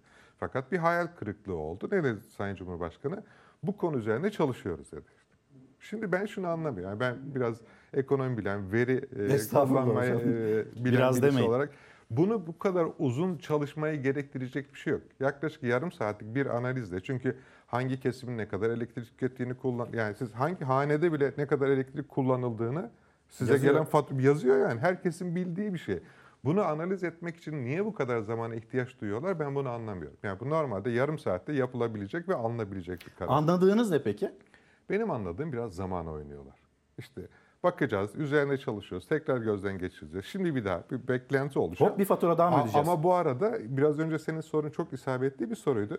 Ocak'ta yüksek faturaları ödedik. Şimdi diyelim ki bu zamlı fiyatlardan bir miktar indirim yaptılar. Yüzde beş, on neyse bir miktar indirim. Bunu Ocak'ta ödediğimiz yüksek faturalara da uygulayacaklar mı? Ben sanmıyorum uygulayacaklar. Çünkü o paralar tahsil edildi. E, Şubat'ta gelen faturalara uygulanacak mı? Yani bilmiyorum düzenleme nasıl olacak ama büyük olasılıkla da ona da uygulanmayacak. Denilecek bundan sonra şu kadar. Yapıp yapmayacaklarını da bilmiyoruz. Yani benim görebildiğim kadarıyla iktidar zamanı oynuyor. Zamandan kastettiğim işte Şubat'ın sonu geldi. Havalar biraz ısınacak. Ee, Daha az elektrik sarfiyatı olacak. Doğalgaz kullanımı biraz azalacak. Bu faturalarımızda doğal olarak e, yani birim fiyat yüksek olsa da toplam fatura tutarının biraz azalmasına yol açacak. E diyelim siz Ocak'ta 800 lira doğalgaz faturası ödediniz. Mart'ta bu fatura 500 gelirse sanki doğalgaz gideriniz ya da birim maliyetiniz düşmüş hissine kapılacaksınız. Şikayetler de biraz azalacak. En- Aynı şey Ya o elektrik- zaman sorun çözülmüş olacak mı? Yani değerlendirilen Şimdi bu mu? şöyle Üzerinde çalışılan bu mu? Şöyle söyleyeyim. Sorunun kaynağı olanlar çözümü ortaya koyamazlar. Şimdi indirim yapmak için böyle uzun zamana ihtiyaç duyanlar, zam yapmak için 31 Aralık gecesi elektrik fiyatlarını ne kadar çalışma yapıp da bu oranları belirlediler? Yani aylarca düşünüp farklı sekin, e, segmentte yer alan kullanıcılar işte hane halkı için. Önce 150 kWh saat denildi sonra 210'a çıkarıldı filan. Esnafın hepsi aynı grupta değerlendiriliyor. Sanayi kesimi toptancı bir yaklaşımla elektrik fiyatlarını bu kadar artıyor artırıyoruz denildi. Eğer o zaman çok daha dikkatli çalışmalar yapılsaydı iki hafta sonra kademelerde değişikliğe ihtiyaç duyulur muydu? Duyulmaz. Zam yaparken hadi yapalım yüksek fiyattan insanlar rahatsız olduğu zaman buradan bir indirim yapılabilir mi konusu gündeme geldiğinde bunu biz biraz detaylı çalışalım yaklaşımı kabul edilebilir bir şey. Şimdi geri dönelim de yok.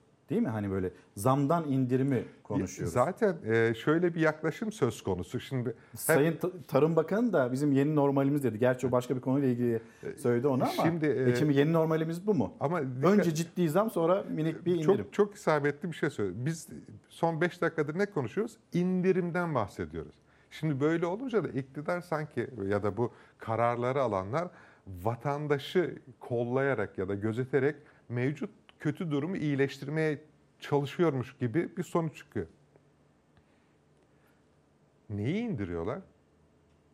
%127'lik oranda indirim yapacaklar. Bir daha tekrar edeyim. Önce siz %127 zam yapıyorsunuz. Bu ağır bir fatura olarak vatandaşın omuzlarına biniyor.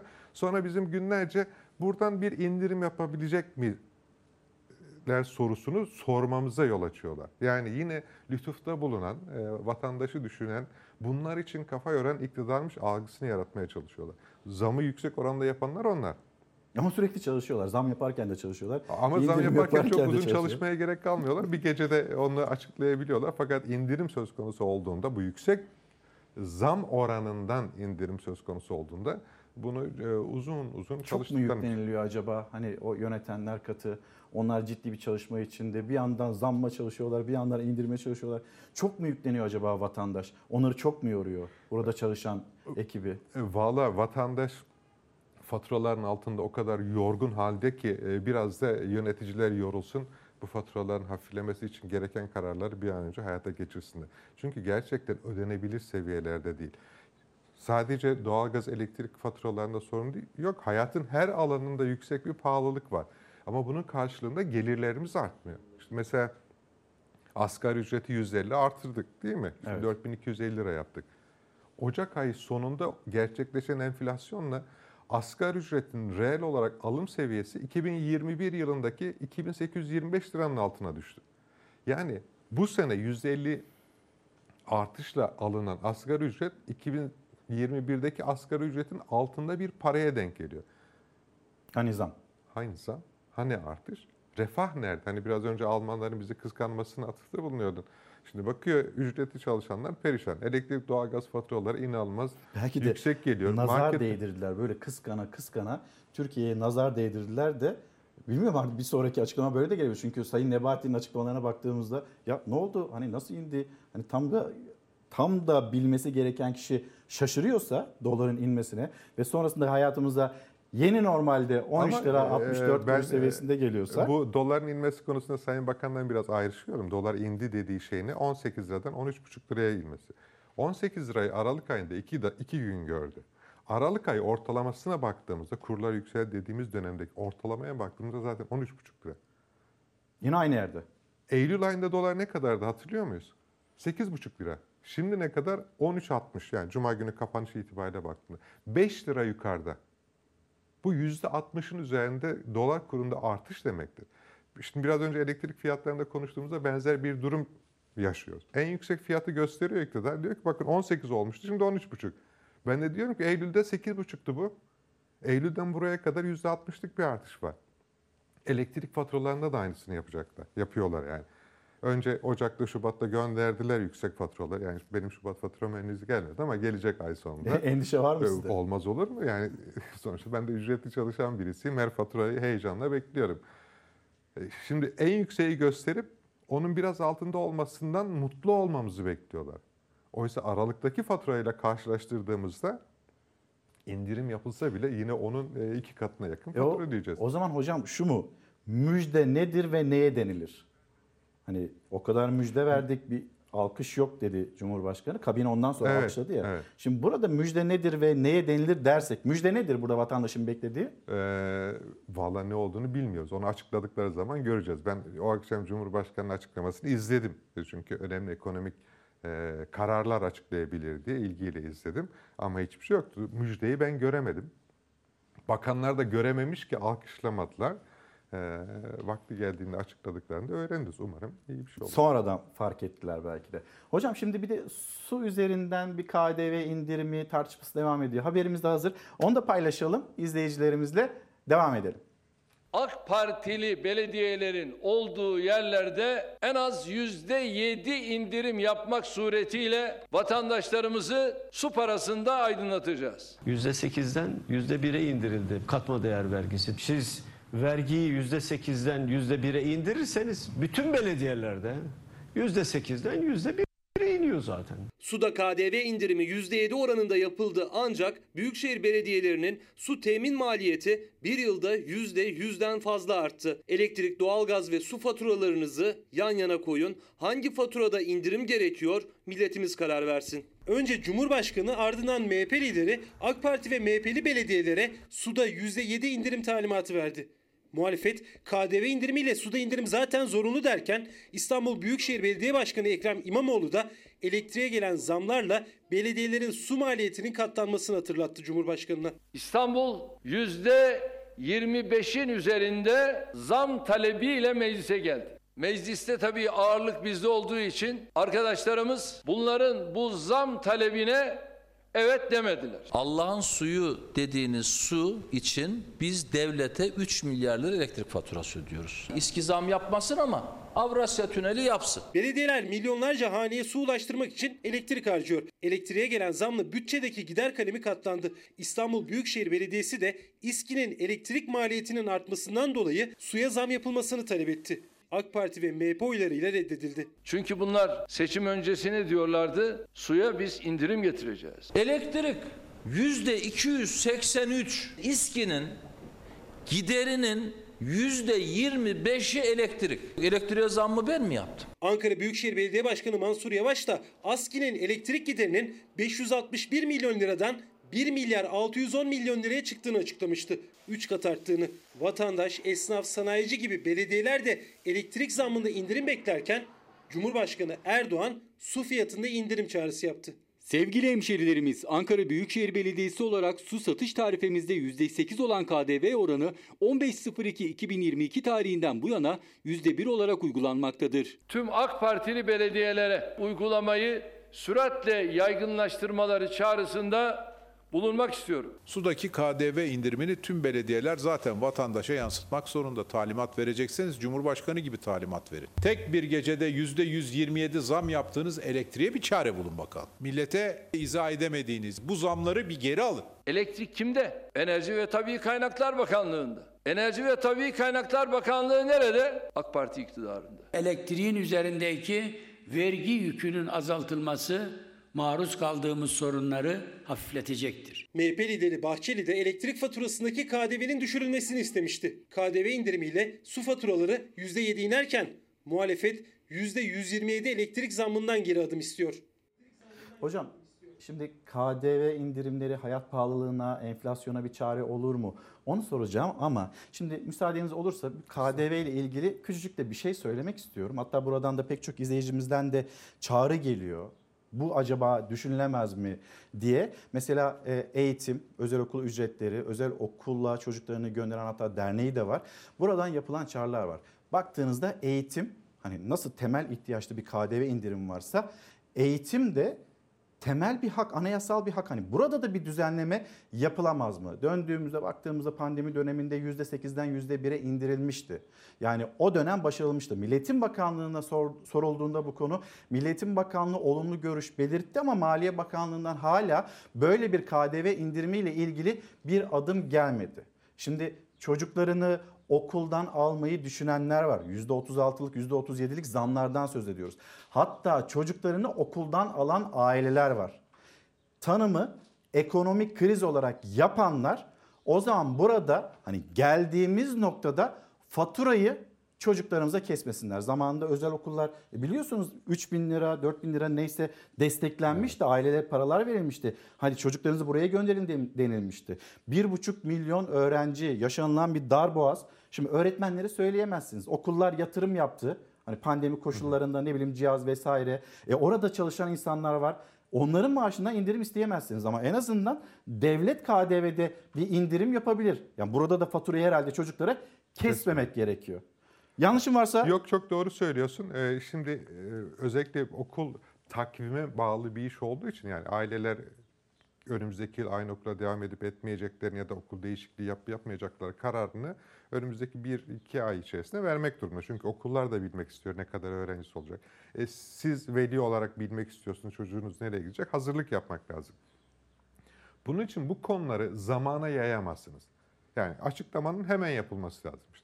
İndirirsiniz, indirmezsiniz. Bu bir siyasi karardır. İktidar bu karar verecek ama indirilmesi gerektiğini ben de düşünüyorum. Çünkü eğitime erişimi pahalılaştıran bir şeydir KDV oranının yüksek tutulması.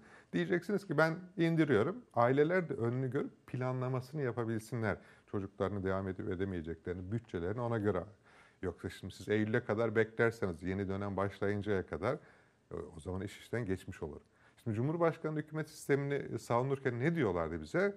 Her şey hızlı olacak. Değil mi? Kararlar hızlı olacak. Anında karar alacağız. Şimdi indirim söz konusu olduğunda işte elektrik, doğalgaz çalışıyoruz diyorlar. Vallahi eski sistemde daha hızlı alınıyor hissine kapılıyorum ben. Bu kadar zamana niye ihtiyaç duyuyorlar? Onu çok anlayabilmiş değilim. Hani bize şu söyledikleri hızlı karar alacağız, hemen reaksiyon göstereceğiz işinin vatandaşa menfaat sağlamak kısmına geldiğinde çok çalışmadığını görüyoruz. Ama zamlar falan yapılırken bunun e, söyledikleri hızda yapıldığını biliyoruz ama vatandaşın refahına geldiğinde e, sistem e, bize söyledikleri gibi hızlı çalışmıyor gibi görünüyor. Hocam okul, bir çok okul konusunda kararın çok geciktirilmeden yani okullara uygulanan KDV oranına ilişkin ya da eğitimden alınan KDV ilişkin kararın gecikmeden verilmesi gerekir ki hem okullar planlamalarını yapabilsin hem aileler planlamalarını ve bütçelerini ona göre yapabilsinler diye. Bu zamana bırakılacak bir şey değil. Hocam bu da önemli bir konuydu ama KDV indirim hayat pahalılığına enflasyona çare olur mu? Hepimiz aynı gemide miyiz? Vaktiniz varsa bir mola verelim. Reklamların dönüşünde bunu konuşmaya devam edelim. Hızlıca reklamlar dönüşte buluşalım. Günaydın bir kez daha. Çalar Saat hafta sonunda devam ediyoruz. İktisat profesörü Yalçın Karatepe hocamla bırakmadım kendisini. Zaten böyle en önemli gündem maddesi ekonomi ve burada da başlıkları hızlı hızlı geçmek de çok doğru olmayacak. Mesela KDV meselesi, hayat pahalılığı meselesi, enflasyonla KDV'yi indirerek mücadele edebilir miyiz, edemez miyiz?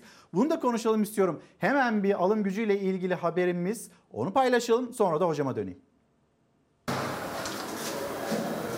Türkiye Avrupa'daki 34 ülke arasında vatandaşlarına en uygun fiyatla elektrik hizmeti sunan üçüncü ülke durumundadır. Kıyaslamayı neyle, hangi bazla yaptığınız son derece önemli.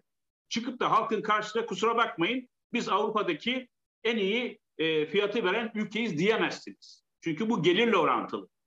İnsanların gelirinden ne kadarını enerji tüketimine ayırıyor. Cumhurbaşkanı Erdoğan Avrupa'da en uygun fiyatta elektriği kullanan ülkelerden biri Türkiye dedi. Uzmanlara göre ise önemli olan birim fiyatı değil alım gücü. Ortalama bir fatura için Almanya'da asgari ücretlinin 9 saat çalışması yeterli. Türkiye'de ise iki katından da fazla. Tek fatura için 19,5 saat çalışılması gerekiyor. Almanya'da 9 saat, Türkiye'de 19,5 saat. Neredeyse iki katından daha fazla. Armutla elmayı, portakalı aynı kefede tartmamamız lazım.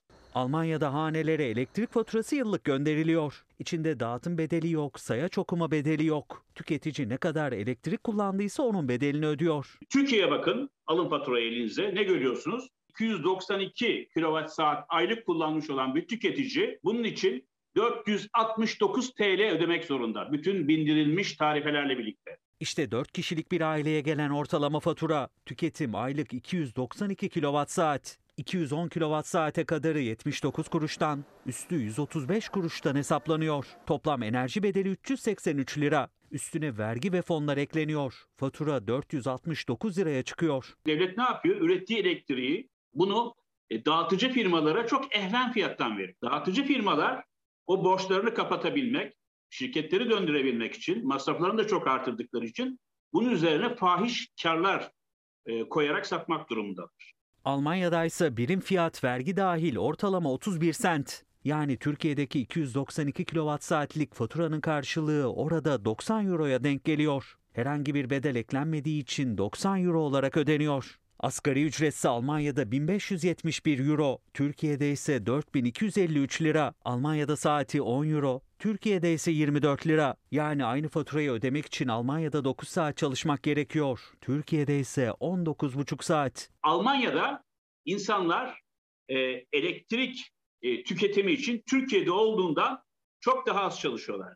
Bir de Almanya'da enerji ve yakıt desteği var. 175 euro yani neredeyse 2 aylık elektrik faturası kadar. Uluslararası enerji uzmanı Mehmet Öğütçü'ye göre tüm bu şartlar altında Türkiye'yi Avrupa'nın önünde tutmak bir yana kıyaslamak bile mümkün değil. Bir de destek var, destek alıyor. 175 avroluk bir destek de alıyor. Şimdi oturup Almanya'daki fiyatla elektriğin fiyatıyla Türkiye'deki fiyatı kıyasladığınız zaman hem satın alma gücünü hesaba katmış olmuyorsunuz hem de o bindirilmiş fiyat ve destekleme fiyatını hesaba katmamış oluyorsunuz. Hocam şimdi Cumhurbaşkanı'nın açıklaması hepimiz aynı gemideyiz. Kazancı paylaşıyorsak külfetine de beraber katlanacağız. Hepimiz aynı gemide miyiz? Gerçekten hani durum bu mu? Şimdi e, gemi metaforu niye kullanılır? Eğer gemi normal seyrine devam ediyorsa hiç kimse geminin içinde olduğundan bahsetmez, gemiden bahsetmez değil mi? Sonuçta e, olağan bir şeydir. Eğer gemi metaforunu kullanırsak gemi ya karaya oturduğu içindir ya bir buzuldağına çarptığı içindir. Şu anda Türkiye'de ekonomik anlamda karaya oturmuş bir gemi var. Bu sebeple bize diyorlar ki bu gemiyi yüzdürmemiz lazım siz de içindesiniz. Peki şunu sormak lazım. O gemiyi karaya oturtan kim? Geminin karaya oturması sürecinde kaptan köşkünde oturanların rolü ne? Bunu konuşmamızı hiç istemiyorlar. Biz dedik ki zamanında, biz derken ülke olarak söyledik. Bunları yaparsanız bu gemi ya karaya oturacak ya da buzula çarpacak. Karaya oturduğu zaman da hepimiz perişan olacağız.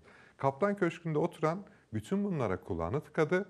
Ben dedi istediğim gibi bu gemiyi yönetirim, yüzdürüm. Neden? Çünkü yeni rejim bana bütün yetkiyi veriyor. İşte Cumhurbaşkanlığı hükümet sistemlerinden kaptan köşkünde oturan geminin geri kalan kısmında bulunanları hiç dinlemeden gemiyi yüzdürdü ama beklediğimiz gibi gelip karaya oturdu. Şimdi bize diyor ki siz diyor bunu buradan hareket ettirin. Tamam biz bunu buradan hareket ettirelim de bu çabayı biz gösterirken kaptan köşkünde oturanlar ne yapacak? Yani sadece motor bölümünde olanlar, alt kameralarda olanlar gemi yüzdürmek için çaba sarf edecek. Ama kaptan köşkünde oturanlar hiç e, yorulmayacaklar ya da çaba sarf etmeyecek. Böyle bir şey söz konusu olamaz. Evet aynı geminin içerisindeyiz ama içinde bulunduğumuz gemiyi karaya oturtan kaptana önce neden karaya oturttuğunun hesabını sormamız lazım. Yoksa makine dairesindekilerin tek başına bu gemiyi yüzdürmeleri söz konusu değil. Sorumluluğu karaya oturanları önce e, kesmemiz lazım. Bunu ifade etmek lazım. E zaten vatandaş elinden geleni yapıyor. Yağ kuyruğuysa ya da bir ürünü nerede ucuz ve uygun buluyorsa oraya gidiyor. Elektrik faturası %50, %127. Doğalgaz faturası %25. Her şey zamlanmış. Alım gücü düşmüş. E zaten vergi, vergi, vergi. Yapmıyor mu zaten o alt kameralardaki makine dairesine yakın olanlar her şeyi yapıyor zaten. Elbette zaten sorun da bu. Onu anlatmaya çalışıyorum. Kaplan Köşkü derken hani e, Cumhurbaşkanı söylemişti işte sefası cefası hikayesini. Vallahi Kaplan Köşkü'nde oturanların e, bu süreçten hiç olumsuz etkilendiklerini görmüyoruz. Hep alt kamerada olanlar- kuyruklarda da görmüyoruz mesela. Elbette mi? görmüyoruz tabii. Yani bugün insanlar ekmeği 1 lira ucuza alabilmek için yarım saat, bir saat ekmek kuyruğunda bekliyor. Ayçiçek yağını indirimli fiyattan alabilmek için bir saatin üzerinde kuyrukta bekliyor. 70'li yıllarda gördüğümüz şeyler bunlar bizim. İnsanlar kuyrukta beklerdi bir takım ürünlere erişebilmek için. Şimdi ürün var fakat vatandaşın cebinde para yok.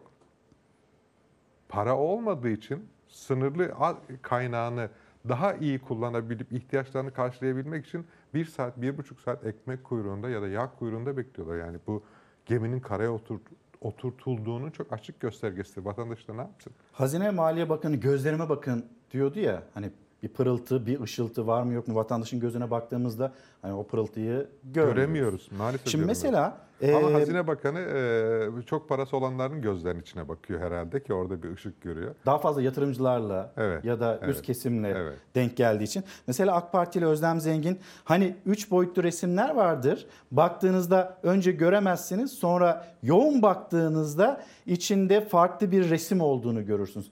Şimdi bizim bildiğimiz şaşı bak şaşırlar vardı ya seneler seneler önce gazetelerde yer alan. Bakarsınız bakarsınız bir şey görmezsiniz. Birden bir odaklandığınızda karşınızda at mı çıkar bir portre mi çıkar? Hani ondan söz ediyor Ama, e, Sayın e, Özlem Zengin ama şaşı bak şaşır yani aslında. Ama e, bizim normalde böyle flu bir resme değil, net bir ülkeye bakmamız gerekmez mi? Yani baktığımızda refah içerisinde yaşayan, özgürlüklerine sonuna kadar sahip, iyi bir eğitim sistemine e, sahip, çok iyi altyapısı olan, herkesin huzur içerisinde yaşadığı bir ülkeyi net olarak görmek istiyoruz. Biz bunu göremediğimiz için bize diyorlar ki siz bu flu resme bakın, kendinizce bir tanım yapın. İşte biraz önce sen söyledin bunu. bir At daha mı bakın. göreceksin bilmiyorum. Daha dikkatli bakın. Daha derin bakın. Ama ben diyorum ki biz net bir Türkiye'de herkesin refah içerisinde yaşadığını sorunsuz bir biçimde görmek istiyoruz. Bunu bize gösteremedikleri için o üç boyutlu resmin içerisinde herkesin görebileceği şeyi tanımlayıp bunu gidip siz bulun diyorlar. Hayır. Bizim bu ülkeden beklediğimiz ya da yönetim kadrolarından, iktidardan beklediğimiz herkesin net bir biçimde refah içerisinde yaşadığını tüm dünyaya göstermek. İşte o zaman Almanya bizi kıskanır. Yani Almanlar gelip o flu resmin içerisinde mutlu e, insanları aramak için çaba göstermez yoksa. Devamını da okuyayım. Sayın Özlem Zengin'in cümlelerinin. Bizim için aslında 2023 dediğimiz şey 3 boyutlu resme bakarak bir sınırı geçmeye dair bir ideal. Yani ama bizim bildiğimiz haliyle şaşı bak şaşır. O da ekranlara verebiliyor muyuz? Sevgili yönetmenimizden de bir rica edeyim. Onu da paylaşmış olalım.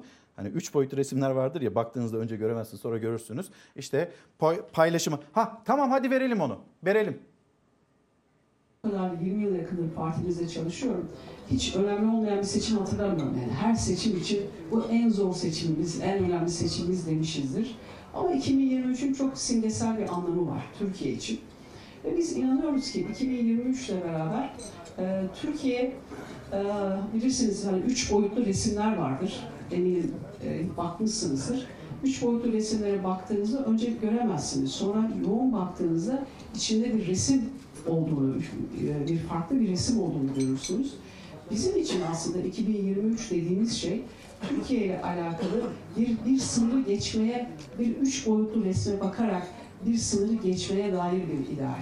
Yani bizim açımızdan baktığımızda Türkiye'nin gerçekten müstakil, müstakil bir ülke olmasıyla alakalı bir şey olarak görüyoruz. Önemli bir e, dönüm noktası olarak görüyoruz. Şimdi böyle bir bakış açısıyla çok fazla odaklanırsak mesela bir resme böyle baksak baksak baksak sonra daha fazla baksak biraz daha baksak enflasyonu düşürebilir miyiz? Yani keşke öyle bir şey olsa hep beraber e, ulus olarak toplanıp o resimlere bakıp enflasyon düşürürüz. Ama maalesef ekonomi böyle çalışmıyor. Ee, Sayın Zengin'in kastettiği şeyin ne olduğunu ben anlıyorum. Hatırlarsanız bu iktidarın 2023 hedefleri vardı. 500 milyar dolar ihracat, kişi başına düşen 25 bin dolarlık gelir vesaire. Şimdi 2023'e 10 ay kaldı. 10 ay içerisinde bu seviyelere ulaşma hatta dünyanın ilk 10 ekonomisine falan girecektik. Ne zaman gireriz? Yani umarım bu yüzyılda mümkün olur yani. Onu da şu anda O kadar yakın yani. Nasıl girebilelim ki 10. ekonomi seviyesine gelebilmek için onların hiçbir şey yapmaması bizim de milli gelirimizi 5 katına falan çıkarmamız lazım. Nasıl çıkaracağız? Dikkatli bakarak. Hayır. Emek sarf ederek, doğru işler yaparak biz ancak yol alabiliriz. Şu anda Türkiye'de doğru işler yapılmadığı için biz bugün yüksek enflasyonla e, karşı karşıyayız, yüksek kurla karşı karşıyayız, yüksek işsizlikle karşı karşıyayız. Doğru işleri yapıyor olsaydık e, mesafe alabilirdik. Ama şimdi biz yerimizde bile saymıyoruz, geriye doğru gidiyoruz. KDV indirimi doğru bir iş mi hocam? KDV indirimi doğru bir iş ama asıl KDV indirimi yapılması gereken elektrik ve doğalgaz faturalarında. Çünkü gıda ürünlerinin fiyatları piyasa koşullarının sebebiyle günlük olarak değişiyor. Şöyle söyleyelim. Yani Antalya'dan Ankara ya da İstanbul'a iki kamyon domates eksik gelse domatesin fiyatı değişir. Dolayısıyla oradaki KDV indirimini vatandaşın hissetmesi mümkün değil. Domates bir gün 15 lira, ertesi gün 20 lira olabiliyor. %7'lik farkı siz takip edemezsiniz. Ama nerede görüyoruz biz KDV'yi? Elektrik faturasında. Elektrik faturamızda baktığımızda ayrı bir yere yazıldığı için ve fiyatlar da böyle sürekli arz ve talebe göre değişmediği için ne kadar KDV ödediğimizi biliyoruz. Burada bir indirim yapıldı. Şu anda %18 elektrik faturasında biz KDV ödüyoruz. Doğalgazda benzer şekilde yüksek oranda KDV ödüyoruz. Buralarda yapılacak indirim doğrudan vatandaşın cebine yansır. Doğrudan. Yani işte 700 liralık örnek olarak söyleyeyim. Elektrik faturanız çok rahatlıkla 600 liranın altına ya da 550 liraya falan inebilir. Siz o KDV indirimini anında hissedersiniz. Ama dikkat ederseniz iktidar buralara çok dokunmuyor. Ne diyor? Gıdada indirdim. Bence çok doğru bir karar. Ama orada aynı zamanda marketçiye, manavcıya da sorumluluk yüklüyor. Diyor ki ben indirdim. E Siz gidiyorsunuz domatesin fiyatı, fiyatı artmış. Çünkü domatesin fiyatı arz talebe göre belirleniyor. Ama diyorsunuz iktidar KDV indirdi. Ne yapmış oluyor? İktidar diyor ki ben üzerime düşeni yaptım. Geri kalanını bu işte aç gözlü olarak tanımladığı kesimlere yapmıyor. Oysa öyle bir durum söz konusu değil. Yapılması gereken iktidarın kendi gücünde olan elektrik, doğalgaz, akaryakıt. Akaryakıt da şu anda 10, 15 lira 25 kuruş galiba Ankara'da benzinin litre fiyatı. Ben sabah gelirken 15 lira 36 kuruş mu gördüm? Doğru. Belki de yanlış gördüm. Çünkü ben de sabit TL miktarını söylediğim için litresine çok bakmıyorum. Ee, yani işte 300 liralık, 200 liralık falan koy dediğimiz için e, birim fiyatına bak. Ama bunun içerisinde yaklaşık 4,5 lira vergi ödediğimizi biliyor musunuz? 4,5 lira. Of. Yani ödediğiniz 15,5 liranın 4,5 lirası hazineye gidiyor. E zaten para yok insanlarda. Arabasının deposunu dolduramıyor, elektrik faturasını ödeyemiyor. Ama buralarda hala yüksek vergileri ödemeye devam ediyor.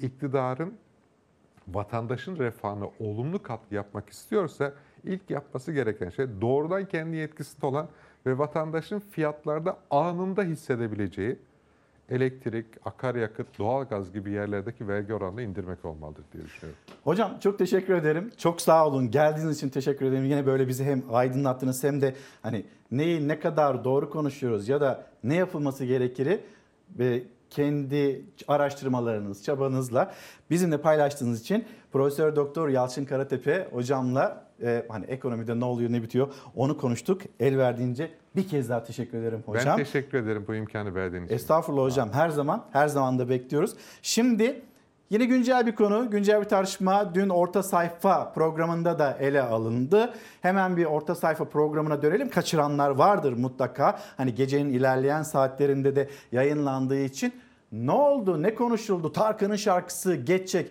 Hocam mesela hani geçmeyecek mi deseydi? Hadi bizden geçti. Ya bizim çocuklarımızla ilgili bir umudumuz olmasın mı? Ya bir şarkıcı hayır geçmeyecek. Böyle bu garabet, bu sıkıntılar devam edecek mi Bence deseydi? Tar- Tarkan haklı geçecek.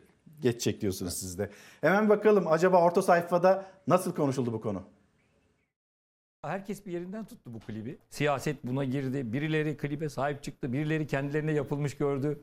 Ee, bir taraftan e, misilleme yaptılar. Dombrayı verdiler. Türkiye karpuz gibi ortadan ikiye bölünmüş olduğu için Tarkan'ın şarkısı üzerinden de yine Türkiye ikiye bölündü. Şimdi bunun kimisi e, ha iktidara söylüyor.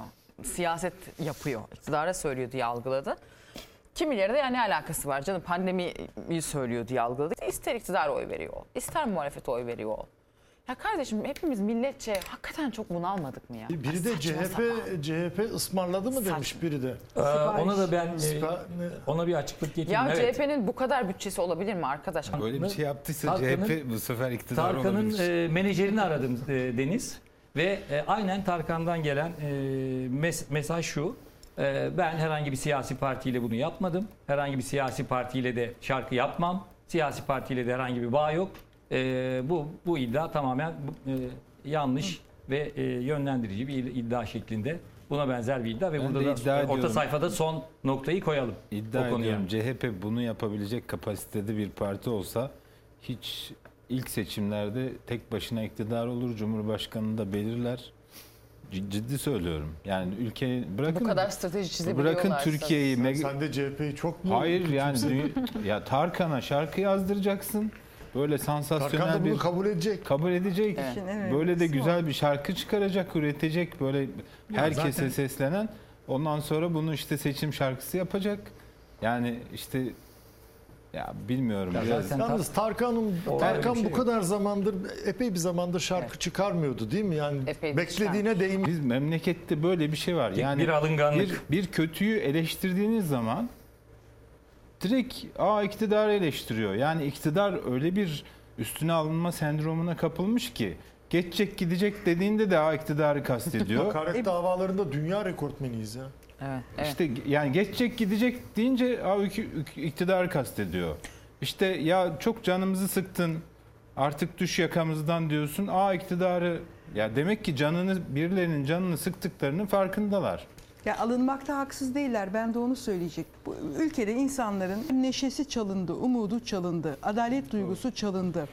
e, cebinden parası çalındı, maaşı çalındı. Yani çalındı derken alındı. Yani özellikle son, Eridi. son iki yılda eridi, her şey eridi. E, en önemlisi bence insanların neşesinin ve yaşama sevincinin çalınması. Şimdi bu şarkı biz deminden beri konuşuyoruz. Tarkan'ın neden bir star olduğunu da bize anlatıyor aslında. Bütün bu yaptığımız yorumlar, konuşmalar ama şöyle bir şey de oldu. Ee, politik tutum aldı dedin doğru. Tarkan bu şarkısıyla bir alt metinle de olsa suya sabuna dokundu. Bu yaz Parçayla. her yerde çalar mı çalmaz mı? E, herhalde çalar.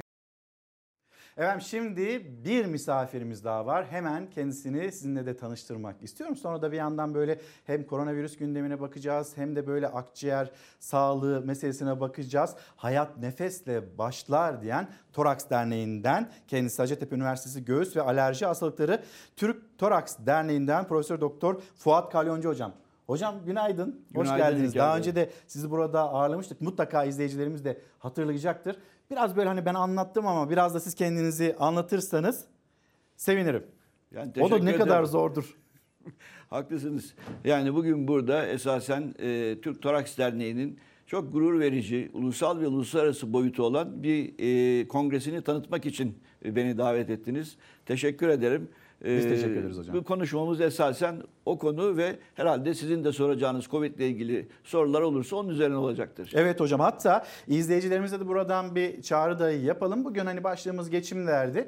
Bu başlık altında konuşurken bir yandan koronavirüsle ilgili hala merak ettiğiniz ve tam da böyle Toraks Derneği'nden, Türk Toraks Derneği'nden Fuat hocamı da bulmuşken sormak istediğiniz sorular varsa mümkün olabildiği ölçüde o soruları da hocamıza yöneltme imkanımız olsun. Hemen ben bir Türkiye'nin koronavirüs tablosunu paylaşayım sonra da sohbetimize geçelim.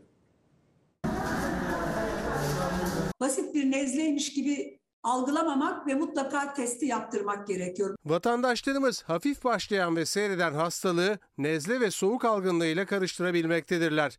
Belirti tespit edildiğinde özellikle büyüklerimiz vakit geçirmeden test numunesi vermelidir. Bilim Kurulu toplantısından 65 yaş üstüne test uyarısı geldi. Koronavirüs tedavisinde kullanılan Molnupiravir adlı ilaç 65 yaş üstünde testi pozitif çıkanlara veriliyor. O yüzden de PCR testinin özellikle bu yaş grubunda ihmal edilmemesi gerekiyor. Erken dönemde verildiğinde son derece etkin olan bir ilaç. Genellikle aşısız bireyler ve aşısı tamamlanmamış kişiler %90'lara yakın oranda yoğun bakıma gelen kişilerin genel görüntüsü. Sağlık Sağlık Bakanlığı yoğun bakımlardaki aşısızlara dair net bir oran paylaşmasa da Bilim Kurulu üyesi Profesör Doktor Sema Turan yoğun bakımların neredeyse tamamının aşısız ya da eksik doz aşılılarla dolu olduğunu söyledi. Çoğu da 65 yaş üstü. O yüzden yüksek vefat sayılarını düşürmek için hem aşı dozlarının tamamlanması hem de 65 yaş üstünün test yaptırması çok önemli. Hastanede yatan hastalara ve yoğun bakım ihtiyacı olanlara baktığımızda 65 yaş üzerinde olanların ve kronik hastalığı olanların önde olduğunu görüyoruz. Hatırlatma dozları ihmal edildiğinde klinik biraz daha ağırlaşıyor. Seni taburcu ediyoruz. Bugün eve gidiyorsun inşallah. Aşıları varsa gelsin aşılarını yaptırsınlar. 103 yaşındaki Kıymet Gülbahar da koronavirüse aşı sayesinde yendi. Enfeksiyon hastalıkları uzmanı Profesör Doktor İftihar Köksal aşı kadar maskenin de vazgeçilmez olduğunu söyledi. Türkiye için maskeden uzaklaşmak henüz erken. Şimdi soruda sorabilirsiniz dediğim için böyle mesajlar da gelmeye başladı. Ee, Sami Bey'e de günaydın diyelim. Batman'dan da bir arkadaşı varmış. Sizi izliyoruz hocamla birlikte diye. Kafamız karıştı diyen izleyicilerimiz de var aynı zamanda. Tabii. Bir hani kafa karışıklığı nerede oluyor, nerede oluşuyor? Sağlık Bakanı Fahrettin Koca'nın sosyal medya paylaşımını ekranlarınızda bir taşıyalım. Fahrettin Koca acaba hangi mesajı verdi bir paylaşmış olalım sizinle. Sonra da satır satır hocama da sorayım hani Bizim vardığımız yer neresi, varacağımız yer neresi? Hastaneye yatışlarda bir haftada %28 oranında düşüş yaşandı. İstanbul'da vaka sayıları 10 günde %62 oranında azaldı. Diğer illerde de durum benzer seyirde. Vaka sayılarında geçtiğimiz hafta başından itibaren gözlenen düşüş gelecek iki hafta içinde çok daha önemli hale gelecek. Hocam şimdi bu mesaj biraz böyle rehavet de yaratır mı? Sanki bir salgın gidiyormuş gibi bir algıya da sebep olur mu? Çünkü bir sonraki toplantımızda artık maskeleri ne zaman çıkartacağımız hani bunu da planlayacağız, bunu da konuşacağız dedi Sağlık Bakanı. Siz nasıl bakıyorsunuz bu açıklamalara? Şimdi İlker Bey mesaj sonuç olarak doğru ama İstanbul'un 15 milyon nüfusunun bence yarıya yakın zaten bu hastalığı geçirdi. Geçirmeyenler de aşı olanlar. Yani aşı olanlar geçirdiği zaman çok hafif grip gibi geçirdiler. Ama aşı olmayanlar hastaneleri doldurdular. Hasta hala da doldurmakta devam ediyorlar. Doğru. Yüz binler hastalandı. Yani bakın İstanbul'da şu anda hastalık ve ölümde düşüş var. Çünkü bu hastalığın hitap ettiği bütün o kesim yani oldu ya da olmak üzere. Şimdi hastalığın e, merkez üssü Ankara'ya geldi. Ankara şu anda yani İstanbul'un iki hafta önceki hali gibi ve Anadolu'ya doğru kayıyor. Yani bakanın da açıkladığı bazı iller var. Şimdi burada tekrar mesajı şey yapmanın alemi yok. Ama yani bu Ankara'dan da Anadolu'ya doğru geçiyor. Hep problemli olanlar, aşı olmayanlar, aşısı eksik olanlar, yaşlı olanlar ya da başka hastalıkları olanlar. Onların dikkat etmesi lazım. Şimdi bu tür e, mesajları sonuç olarak baktığınızda olumlu bir mesaj ama yani dediğiniz doğru rehavete kapılmamak lazım. Böyle maske için bekleyin. İyi de yani maskeyi kaldıracak mısınız? Çok büyük yanlış. Ne maske ne aşı bunların hepsinin devam etmesi lazım. Aşının özellikle bence biraz daha zorlamalı bir hale gelmesi lazım. Bizim en büyük korunma yöntemlerimiz bunlar. Tamam bahara doğru camlar açıldıkça yani hava ventilasyonu arttıkça bunların azalacağını biliyoruz. Tamam ama bu hastalık da şekil değiştiriyor. Geçen sene delta varyasyonu hakimdi. Şimdi işte omikron diye bir şey çıktı. Yani seneye belki de başka bir şey. Biz gardımızı düşürmeyelim. Yani kendi dediğiniz gibi rehavete düşürecek konuşmalardan da bir miktar imtina etmek lazım. Hocam şimdi az önce tam da sizin söylediğiniz gibi ben de hani 3 aşılıyım Alman aşısı. Ben de geçirdim. Yani ben temasta olduğum için test verdim ve baktım ki pozitifim. Benim gibi bu şekilde hastalığı geçiren sadece böyle hafifçe bir boğazında yanmayla ama teste yaptırmamış geçiren ve yayan pek çok kişi var. E, sonrasında yine dikkat çekiyorsunuz. E, geçen sene deltaydı. Bu sene omikron oldu. İşte bakın yine gazete pencerede yer alan bir haber. Onu da paylaşayım. Bir araştırmanın sonucu BA2 omikrondan daha kötü bir virüs olabilir. Japonya'da yapılan yeni bir araştırma omikronun alt varyantı ciddi hastalıkları tetikleyebilir. Şimdi böyle bir varyanttan da söz ediyoruz. Hani ülkemize gelir gelmez dünyaya yayılan bir e, varyantın ülkemize uğramadığı olmadı. Ama şimdi böyle bir durum da var. Biz birden böyle ilk çıktığında siz de hatırlayacaksınız yaz aylarında zaten bitiyor bu. Kalmayacak denilmişti. Kaç kezden de öyle. Şimdi bakın günlük aşağı yukarı Türkiye'de 450 bin test yapılıyor. 100 bin civarında pasta çıkıyor. E onu 4,5 milyon kişiye yapsanız demek ki o 100 bin kişilik hasta belki de 500 bin kişi çıkacak.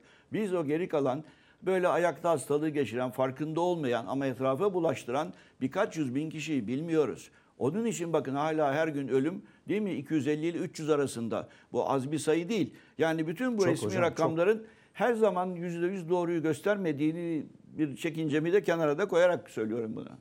Hocam şimdi hani bu koronavirüsle ilgili uyarılarınız. Bir de yine hem bu konuda çünkü sizin sloganınız Hayat Nefesle Başlar. Türk Toraks Derneği 26-27 Şubat tarihlerinde yine bir halk buluşması gerçekleştirecek.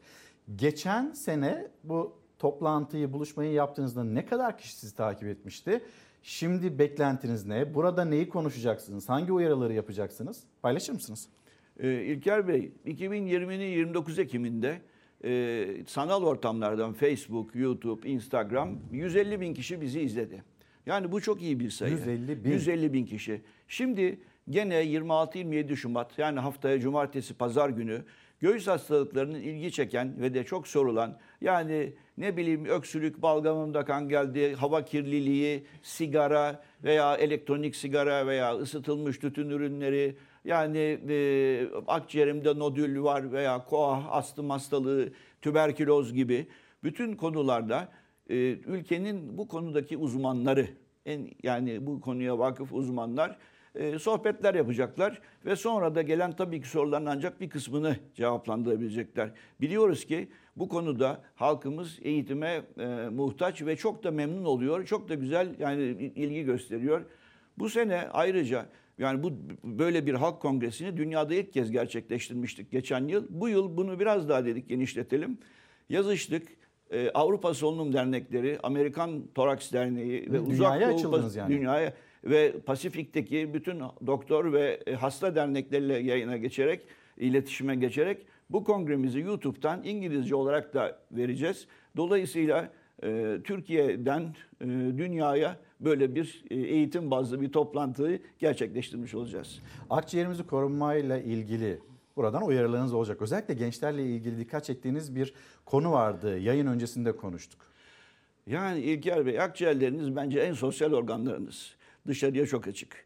Yani bu e, hava kirliliği, sigara, tekrar çiziyorum altını, elektronik sigara, ısıtılmış tütün ürünleri. Yani- Neden altını çiziyorsunuz oranın özellikle?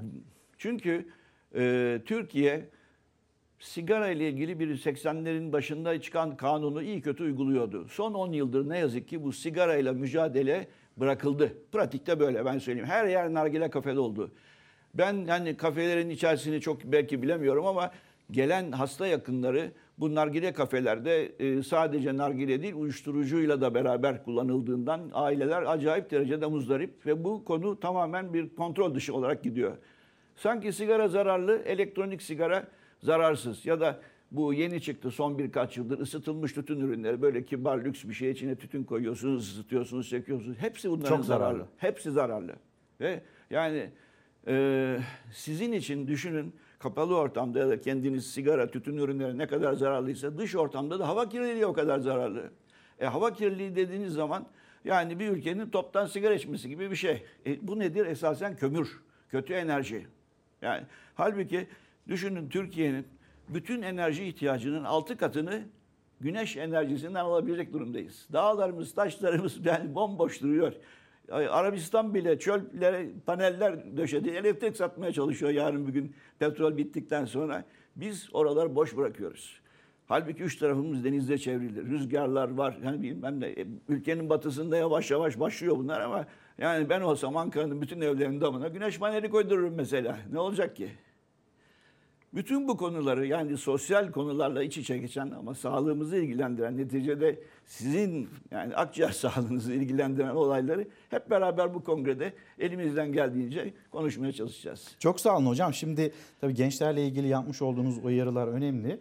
Hani yönetsenler, onlardan gelen mesajlar, verilen mesajlar aman çocuklar uzak dursun şeklinde. Ama hani onları uzak tutacak bir takım önlemlerin de alınması, ne bileyim belki yasal mevzuatsa bunların daha sıkı, e, tedbirlerin daha sıkı alınması gerekliliğini de yine hatırlattığınız için çok ama çok teşekkür ederim. Bir şey Son söyleyebilir bir- miyim? Ha.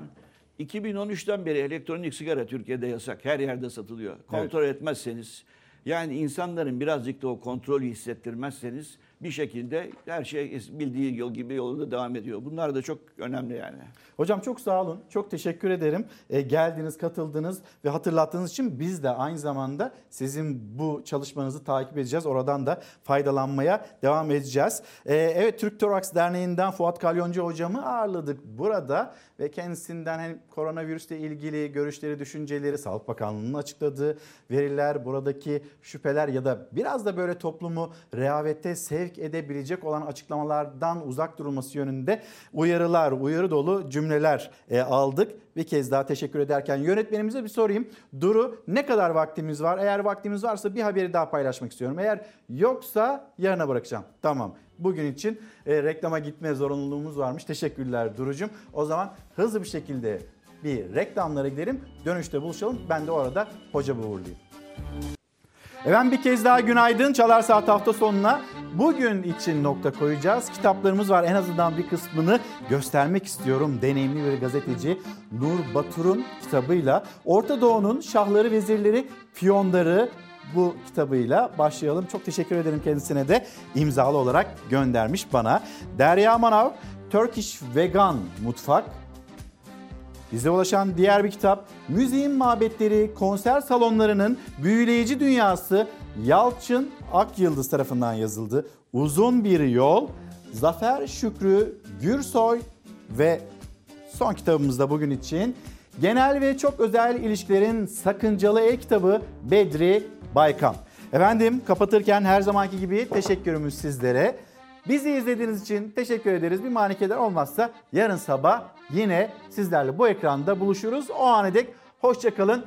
Güzel bir gün olsun.